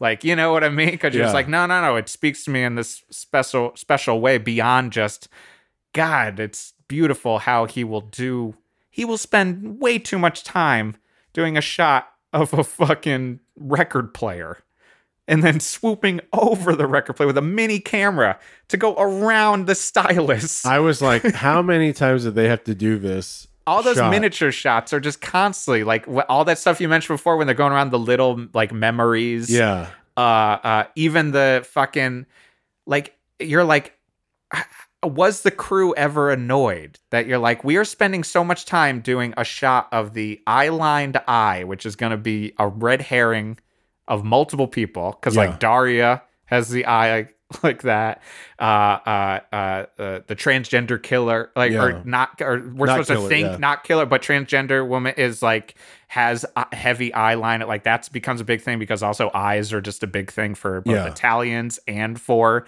uh, i think a lot from the evil eye concept um, but definitely for dario uh, uh, but that that shot where it's like almost needlessly again needlessly complicated shot of the eye upside down and then spinning around also, but then like the closet, you know, like that scene where uh the killer is in the closet and then all of Uh-huh. a sudden you just see the eye. yeah And you're oh like, man "Whoa." freaky yeah Dude, yeah, that one like and a that- better eye shot than Suspiria that I'm sure we've covered, where they've got the floating eyes in Suspiria. Where I love that movie, but there's these floating eyes that are so dumb looking in Suspiria that I'll but that haunted about. me. I mean, like the the Ice and Suspiria, like especially the window thing, like that's always terrified. Did when you it? Oh, can't that's see- awesome. When you can't see out the window, and all of a sudden you just like that's always been a fear of mine. So that when I Right. first saw that movie, it fucked me up. That's the again. That's the beauty of this. Like that's a scene that I've always been like, oh Dario, it's a little goofy. And then for you, and Yeah, like there for are me, it other was ones. it's chilling, like, yeah. why is this killing me so much?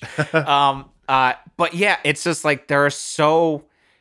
It's almost. It's it's it's it's like one of those movies that I kept like being like, I can't keep writing down shots Yeah, because it never stops. Yeah, It really is like from that first shot of like going over the psychic's head. Is like needlessly complicated in the best way possible. but it works. You know, Yeah. it's like I was like I was as I was watching that scene, I was like, oh, I got to steal this. Yeah.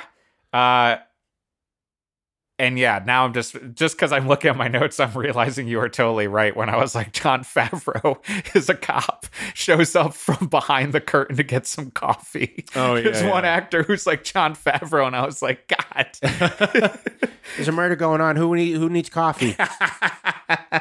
um yeah and there's also just like i don't know they just throw like just so many there's just so many choices like why does daria's car have to be so fucked up Like, yeah, that so was goofy. again like it's a comedy movie. Yeah. It felt like Italian comedy lightening the mood about like him being like the fact that she has such a shitty car and the that the seat you know Right. buckles down and right that they have to get a mechanic to open up the door since he locked it and like right it's it's all it's I said this movie's got jokes, but even Uh-huh. like the kill of his friend of um oh god, why did I forget his name again? Carlo or Carlos? carlo Carlo. Eh, Carlo. Uh, yeah carlo Um just thinking again of that that movie I talked about Frog where or was it Frog the one I talked about the Disney one with the kid from Critters and Bud Cort uh or not Bud Cort um, right uh, Oh. uh, fucking what's his name? Anyway, but the one where he's like Arlo. It just reminded me of that. Anyway, so uh, that the scene where he gets killed, where he gets drugged by that truck, it feels at first you're like, this is a little goofy, but then it turns pretty like Brutal. grotesque and brutal. But at first I was like, this is very Three Stooges, Yeah. you know, like oh, because because they keep cutting back to and the garbage like, wow, wow, Yeah. you know, like kind of just like being drug. And then I felt bad for the. There was a couple of uh, moments here where I was like, yeah, what protocols do they have in in place to help these actors doing these uh, stunts?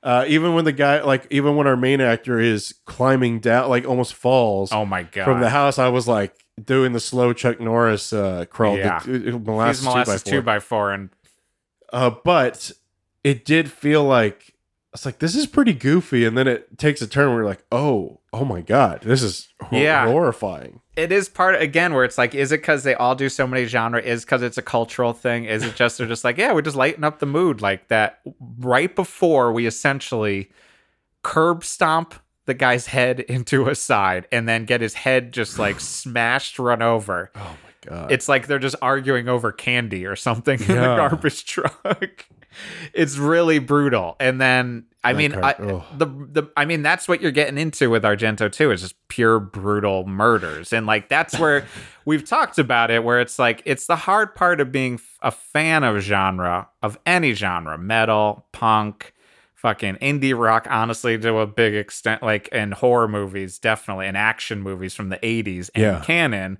is you got a lot of people who like this stuff for the wrong reasons wrong reason. so then, like you know, when I went to see, I went to see Argento speak at a Fangoria convention at the Javits Center in uh in New York. in New York, Yeah. and it was in the basement, not in the big part. It was Oh. in the basement. It wasn't very big. okay, It was like Tom Savini was there signing autographs, but I remember this like really cute, like very large kid was like loved that Tom Savini was there. He was like eight years old. And Oh. were like, Do you want to say hi to Tom? Hi, Tom. Like you're so excited to pay 40 bucks for a Tom Savini autograph.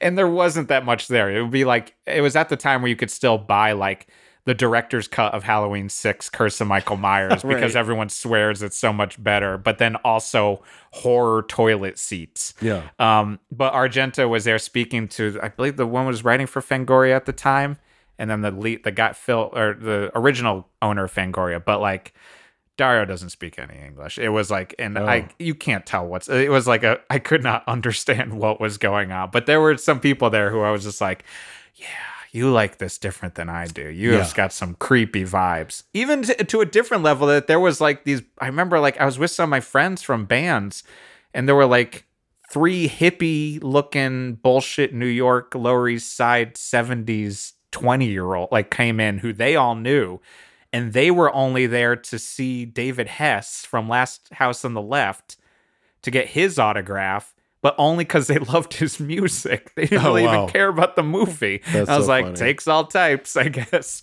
Uh, that scene though, where he gets his head run over, reminded me of the uh, in in school when they show you safety videos.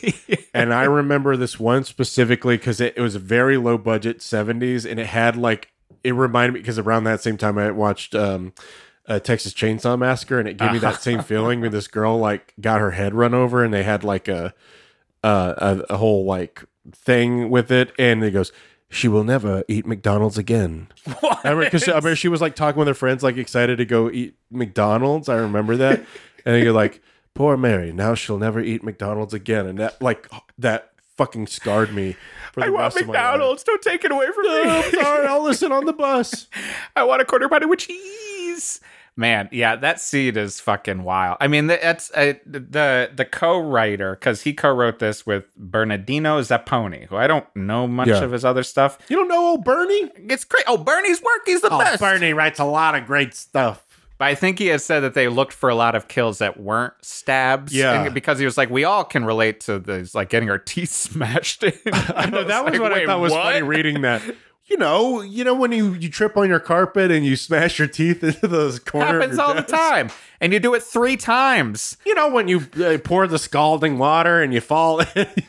My God, yeah, because I mean that's the thing. I don't know if these are all ones we can relate to, but it's like the, I hate teeth shit. Oh, me Him too. getting three, his teeth smashed I think, eyes three too. times. I, I can't stand. I we're I know we're gonna Yeah. f- watch eye shit soon, Yeah. but like yeah, it's the hard part. It's the hard part of a. I mean that and maggots for me. I mean I've said it Oh, yeah, you before, but said, like yeah. I'm probably not gonna have as Michael. much phenomena. Ugh, God, I hate maggots so much. Um, but yeah, like the but the murders are so gruesome and so good, and like and and are Oh, the yeah. difference between. Like I love Fulci, but Fulci is just like sometimes just too slow and too gross. yeah. Versus there is always an artfulness. It's like uh Carpenter versus Roth. Yes, exactly. There's a clunkiness to Fulci sometimes where it's like Fulci is. The problem with Fulci is you can almost tell how bitter he is that he's not Argento or something, or whatever the battles are, or if he's not someone else. Yeah. He just it just kind of Bava, yeah. reeks a little bit, yeah, that he's not, and and that he's like a lower level in some people's mind at that time. Yeah. Um, and I love Fulci. Um, I mean, hell, I almost bought a Fulci Live shirt at Profondo Rosso. Oh so yeah. that's the thing too. We got to Yeah. talk about that. There is a store in Italy that is uh, owned mostly by Luigi Cozzi. Yep. that's our canon connection. yeah. See. Cozzi, but uh, Lewis Coates. Lewis Coates owns it. Uh, but yeah, it's this tiny little store. I've been there twice. Uh, somehow never bought anything. Uh, it's a little tiny store called Profondo Rosso. I have a photo. I'll put it up uh, of me in front of it.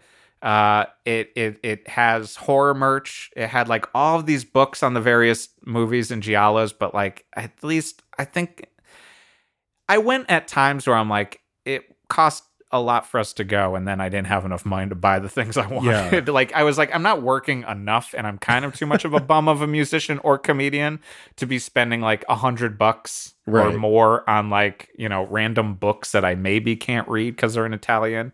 Uh, and they only had the Fulci lives in like triple XL.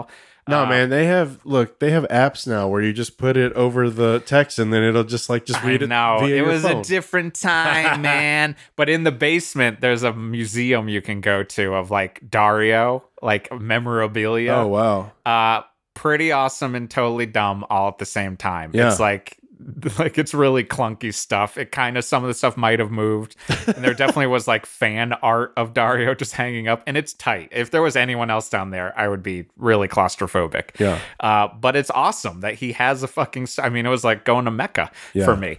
Um, but yeah, Luigi Cozzi co-owns it, and it's named after Profondo Rosso because Profondo Rosso was such a fucking big deal. Yeah. Um, yeah, it, it's it. God, it is.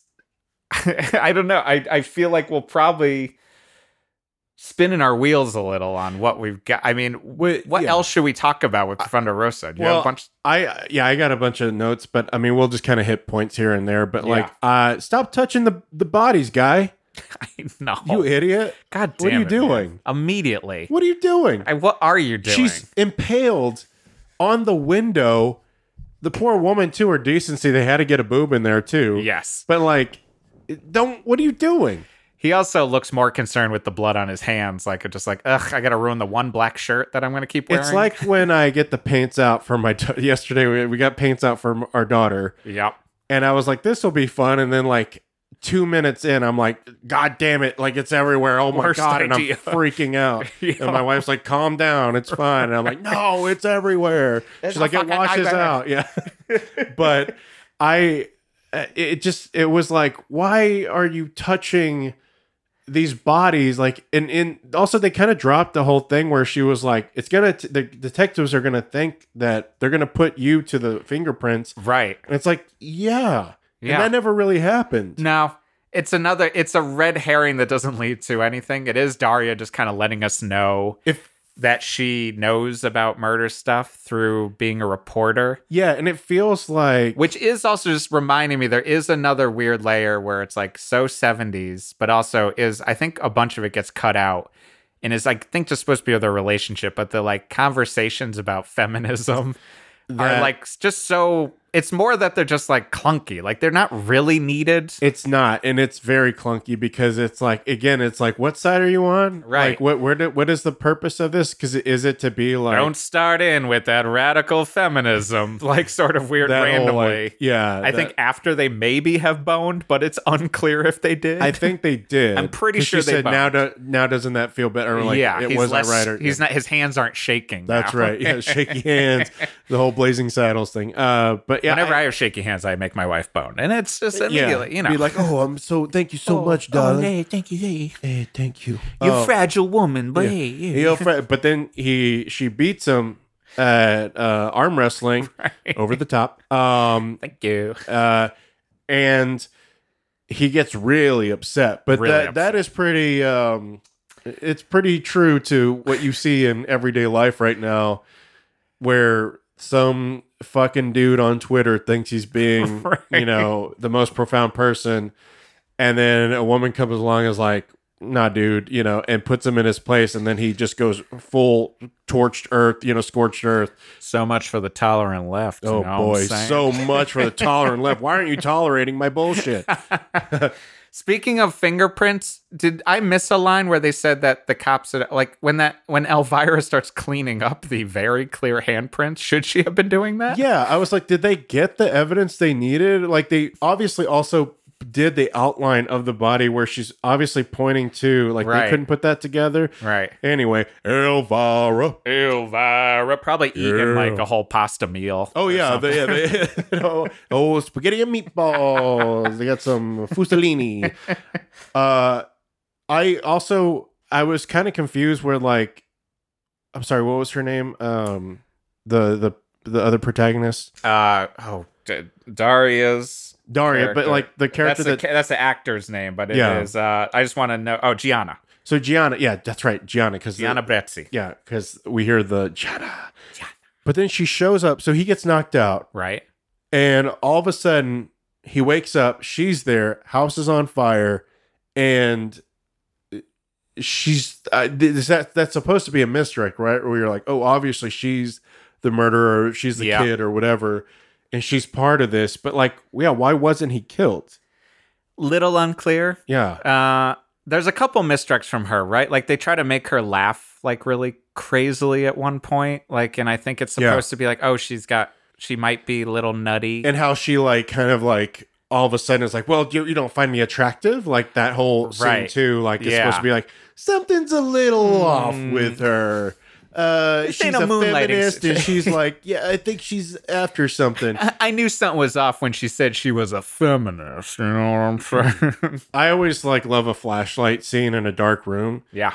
To me, there's something very scary about like what what movie was? Oh yeah, we watched um New Year's Evil. Yeah. You know, like Yeah, the, yeah. the scene where he's the cops are looking in the Scene's so backyard good. With the flashlight and they find the bodies. Like I'm always going to be a sucker for a shot like that. Yep. It's always good. It's always effective. Yeah. Um, I the the harrowing. I, I put down the one point. Um, so he's he's hammering through the the the the house, you know, trying to find that, and I was like, he's gonna wake up the neighbors with this bullshit. But he, I said, he's going to kill himself before the killer. yeah. And then as he's falling, I was like, this music isn't as harrowing as, or the scene isn't as harrowing as the music suggests. And I wrote down, it sounds like Can with a Moog. That's is that the one that has the crazy bass line that goes like dur, dur, dur, dur, dur, dur, dur, dur. yeah. I wrote down too, I was like, oh, that sounds like, uh, it almost, at one point, the bass sounds like uh, Stranglehold or, yeah. Yeah. Yeah.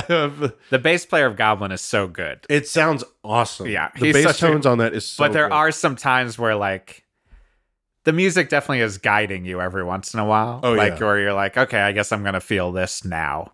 Um, I did love picturing if uh, David Hemming had his own HGTV show.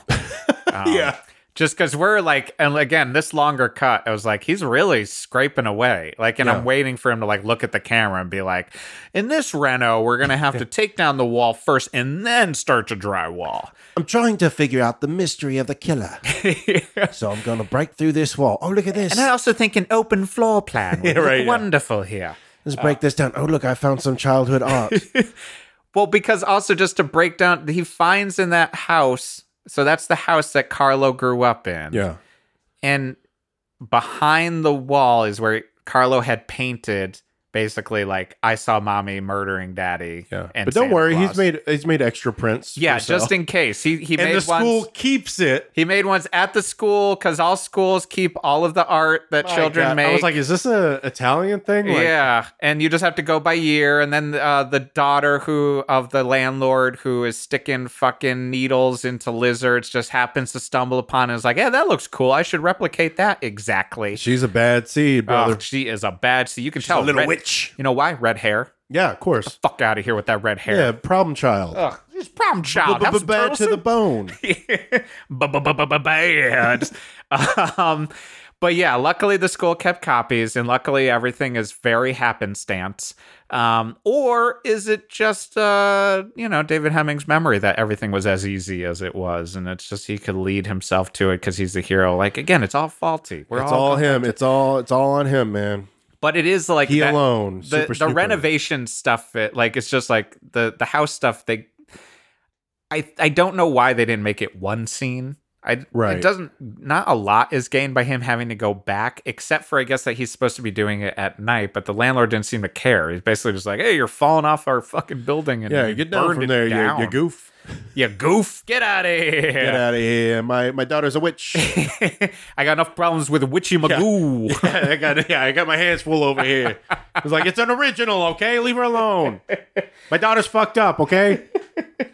um, Daria leaving the apartment very like her sexy goofy walk was adorable. I, thought that was fun. Yes. Yeah, because her just kind of doing the jealous thing of just being like and like mocking him. yeah. I was like, this is fun. This is charming. I'm into that. I mean, I I have got a I got a crush on Daria. I've always Oh, have. yeah, I mean, that's Yeah, the whole. I mean, I love she's Argento great. so much, and I love Daria. I think she's an amazing actress.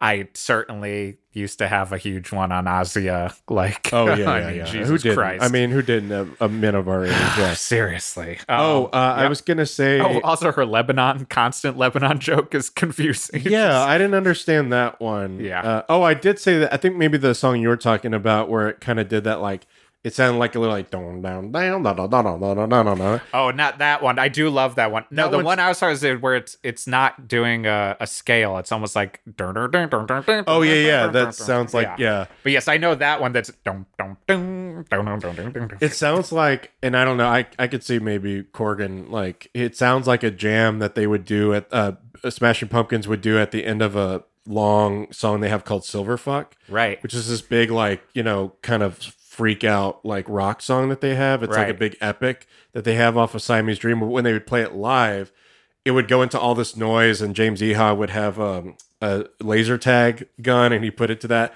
And then all of a sudden, you'd hear him go into this jam where they would go into like down, down, down, da da da da da da, and they would go like all the full band. I mean, Frank, I'm sure you'll bring it up on the Suspiria episode, but I am I do not know completely, but am I wrong? But that they definitely start uh concert. I'm now, oh my god, see this is here's the faultiness of memory.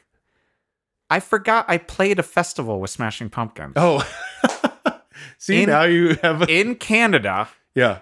and I was playing on the stage that fucked up was playing on i Yeah. think uh, and we were hanging out with Damian and i think we went backstage and and we went backstage to i think get paid uh, because we had to get out of there to go to another fucking show but i think we were waiting to get paid when smashing pumpkins went on and i remember just standing there and just being like Suspiria theme? Yeah, it's What uh, the fuck? Well, yeah, they've I think they've done that before, but uh the beginning of the song Oceania has Mhm. like a very like dun ding ding ding ding like it kind of Okay. has like a Yeah, this one I think it was at Sled Island or something, but they started their whole set with over the whole PA, the like fucking main Suspiria oh, theme. Oh, and I was just like, goblin? Yeah. oh wow, okay, yeah, this is a fucking. I didn't know this about Smashing Pumpkins, Yeah. so which makes sense as soon as I pieced it together. But like, I forgot completely that that. So I wonder if they like ripped off Goblin for that jam because it's called it. Jackboot. Yeah, I mean, that's a fucking good. I could jam on that for fucking hours. It's great, I mean, yeah. it's because it's also borderline like a Barney Miller song. Like, yeah, you know I know mean? exactly. Man, one of the best theme songs ever. really that fucking fucking bass part. Yeah. uh, I wrote down. Oh, I wrote down another like thing about the actors about like that must have fucking sucked to film as like her being drowned in that bathtub. Ugh. I was like, oh, just like you could see one cut where it was obvious, but like that's a hard day every, on set. Every time Dario talks about he doesn't care about actors, there's a lot of stories in his book where he's not really understanding why he got into screaming matches with actors. Oh actors. yeah. Well, it's probably because you mistreat them. Also, the killer just carried that tape around. yeah, yeah, man. Okay. Just just go with it.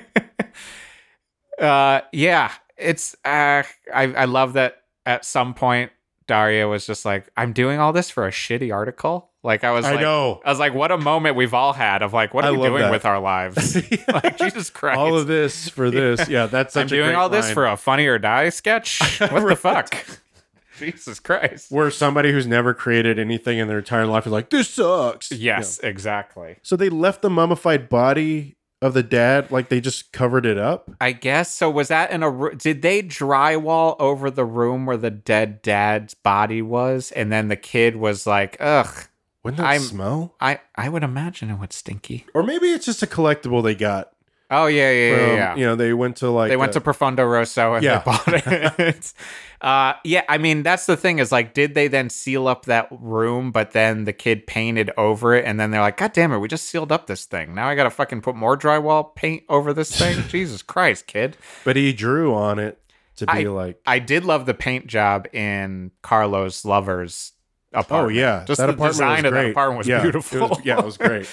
Uh, um, but yeah, the the little Lord Fauntleroy outfit, you know, just kind of being like, oh no, I witnessed a murder. How did David Hemming realize that that song was from a record?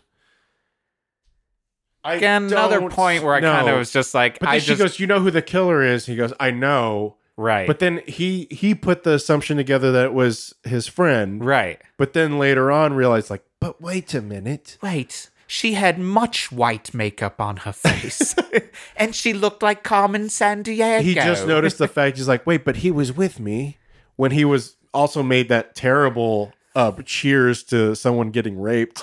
Oh, yeah, I and it's like, about whoa, what, dude? to the deflowered virgin. Yeah. Jesus Christ, yeah. Uh, I mean. I in the, in some ways you're like, all right, I guess that was because he's got a damaged mind or so. Whatever it's the also one of those things where you like start to question like oh god is like argento like uh Jodorowsky where you're just like he's of that that age Yeah. group where they're just like oh but it's it's it's it's natural it's animalistic and you're like fuck you. Go live in the woods and shit in the woods Yes. and like go hunt your own food if you want to live like a fucking caveman. We're in modern times. You picked and chose how you live in modern times. So get rid of that bullshit, you fuck. I do like, yeah, Jodorowsky will sometimes, you're just like, he'll go on those tears where he's just like, and he's like Zizek. Yeah. he's like Slavoj Zizek. He's like just like, that- that type of guy. That type of guy, like, oh, it's animalistic. It's in. It's like, go fuck off in the woods. Like, go. You've you're you're on an iPhone and you're smoking these cigars. Like, I you're fuck. It's like, no, you're you're part of modern society. Get fucking with it. right. Even John Milius would be like, whoa, easy. You've chosen to shit on a toilet. Once you shit on a toilet, brother, that's You're it. not a caveman anymore. So get the fuck out of my face. I love that. That's that shitting on the toilet's the marker. But that is right. I know It's it like really you want to talk about like, oh, it's like no, you eat. You went to a restaurant where they prepared that fucking steak. Get the fuck out of here. Anyway, so Um, yeah, I mean, I feel like we've hit a lot of deep red. Honestly, deep Like, red made us go deep. Yeah, man. Is there anything we missed that would be we'd be Oh, remiss? I mean, Uh, I'm sure. I'm sure. That's I'm sure thing. we talked a lot about like kind of the, but I, I, I honestly like this movie was an incredible watch for me. I, I really do think it kind of came at a time where I'm feeling like I'm, I'm trying to gear up to be a little bit more creative with, with you know, with my writing and just things in general. And it really was like the right time to be like, God damn, like I'm inspired. Mm-hmm. I'm inspired and and he really is doing such a great job with like just a masterclass in your static shots of like you probably won't have the time or the money to do this. It's just it's just impossible. Right. I just filmed on something recently where I'm just like, oh right, you have to move on. Moving you can't be like, was that okay? Like you can't. You got to film and be done with your shit. And so you won't have the time to do like where Argento does. Because the fact that he doesn't care about his actors probably That really helps. does like helps a lot Certainly helps. but you he's just a master in that and it's like such a great like every shot matters and every shot kept me entertained even when it was boring Yeah. you know what i mean Yeah. like yeah. Yeah. Yeah. Yeah. just I, I love this movie i think it's it's it's, it's incredible and um i'm glad that we're doing argentober Yeah. I'm glad that we did Argentober. Look at Yeah. that. We covered both go. bases. Yeah, man. i'm not doing a special edit for yeah, no, fuck that. Um, yeah, no, I, I, I mean, obviously, I don't, I don't need to explain my love for Argento. You have heard or will continue to hear. Um, but it's also why I, I do think, uh, why I think it can connect also to canon. Because why not? It's fun to think in those ones. We got Luigi Cozzi too.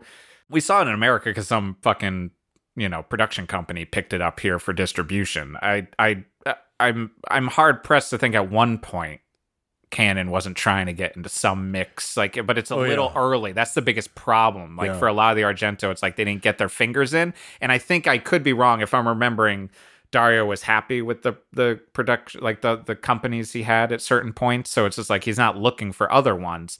But like yeah you know there's uh, there's there's enough of a scope for canon that they and they love film so much that they would have tried to get an argento if they could oh yeah i didn't argento's cousin try to remake deep red and he wanted romero to romero do it do yeah, Yeah, the 3d version a 3D, and Romero Romero was like, "Hold on, let me check in with Dario." And I then, don't know uh, about this. oh yeah, he was like, "Oh, you didn't know anything about it? Uh, Yeah. Fuck no." Yeah, but yeah it's a wild ride uh it's it's it's it, um it's one of the best Yeah. that he's got it's it, we're not saying anything new by saying that no, Um, no new tale uh, to tell. Yeah, but uh, uh, you either will hear or will uh, have heard all of our takes on Argento and a couple of his, you know, wide breadth. Yes. So usually we do the canon scale, Mhm. but let's do. uh uh Typically in the canon canon, we say like, "How many cannons would you give this?" But on this, Jeff, how many? What are we doing with the scale? we're gonna do uh, one to ten black gloves. Okay. uh, one to ten gialli giallo black gloves. So how Uh, many black gloves would you give this? Oh, 10, baby. yeah, I'm this is I'm, straight is 10. off- I'm giving it. This goes to eleven. This one goes to 11. It's just, I mean, this is the fucking, the best. If, if I was like, do you want, I mean, even though people then would be like, oh, but it's got supernatural elements. Not exactly. Uh, or go to a Bava. Uh, I'd be like, no, watch Deep Red. Yeah. Fucking, it's, It's the great. best. It's great. Like it really is just uh, the best all around. Fire it up. Fire it up and do it down. Uh, and yeah, and so on that note, uh, Argentober, baby, Yeah. nothing but fun. And so yeah, uh, you know, uh, on that note, uh, continue to check out the Canon Canon. Correct. Uh, yeah. You find us on Twitter and Instagram at the Canon Canon. Second Canon is one N. Yeah, and Patreon, patreon.com slash the Canon Canon. Uh, we're going to be doing more of these hard pivots, uh, so get ready for them. Oh yeah. But until next week, I am Jeff Garlock. And I'm Frank Garcia Hale. and this is the Canon Canon. Dario.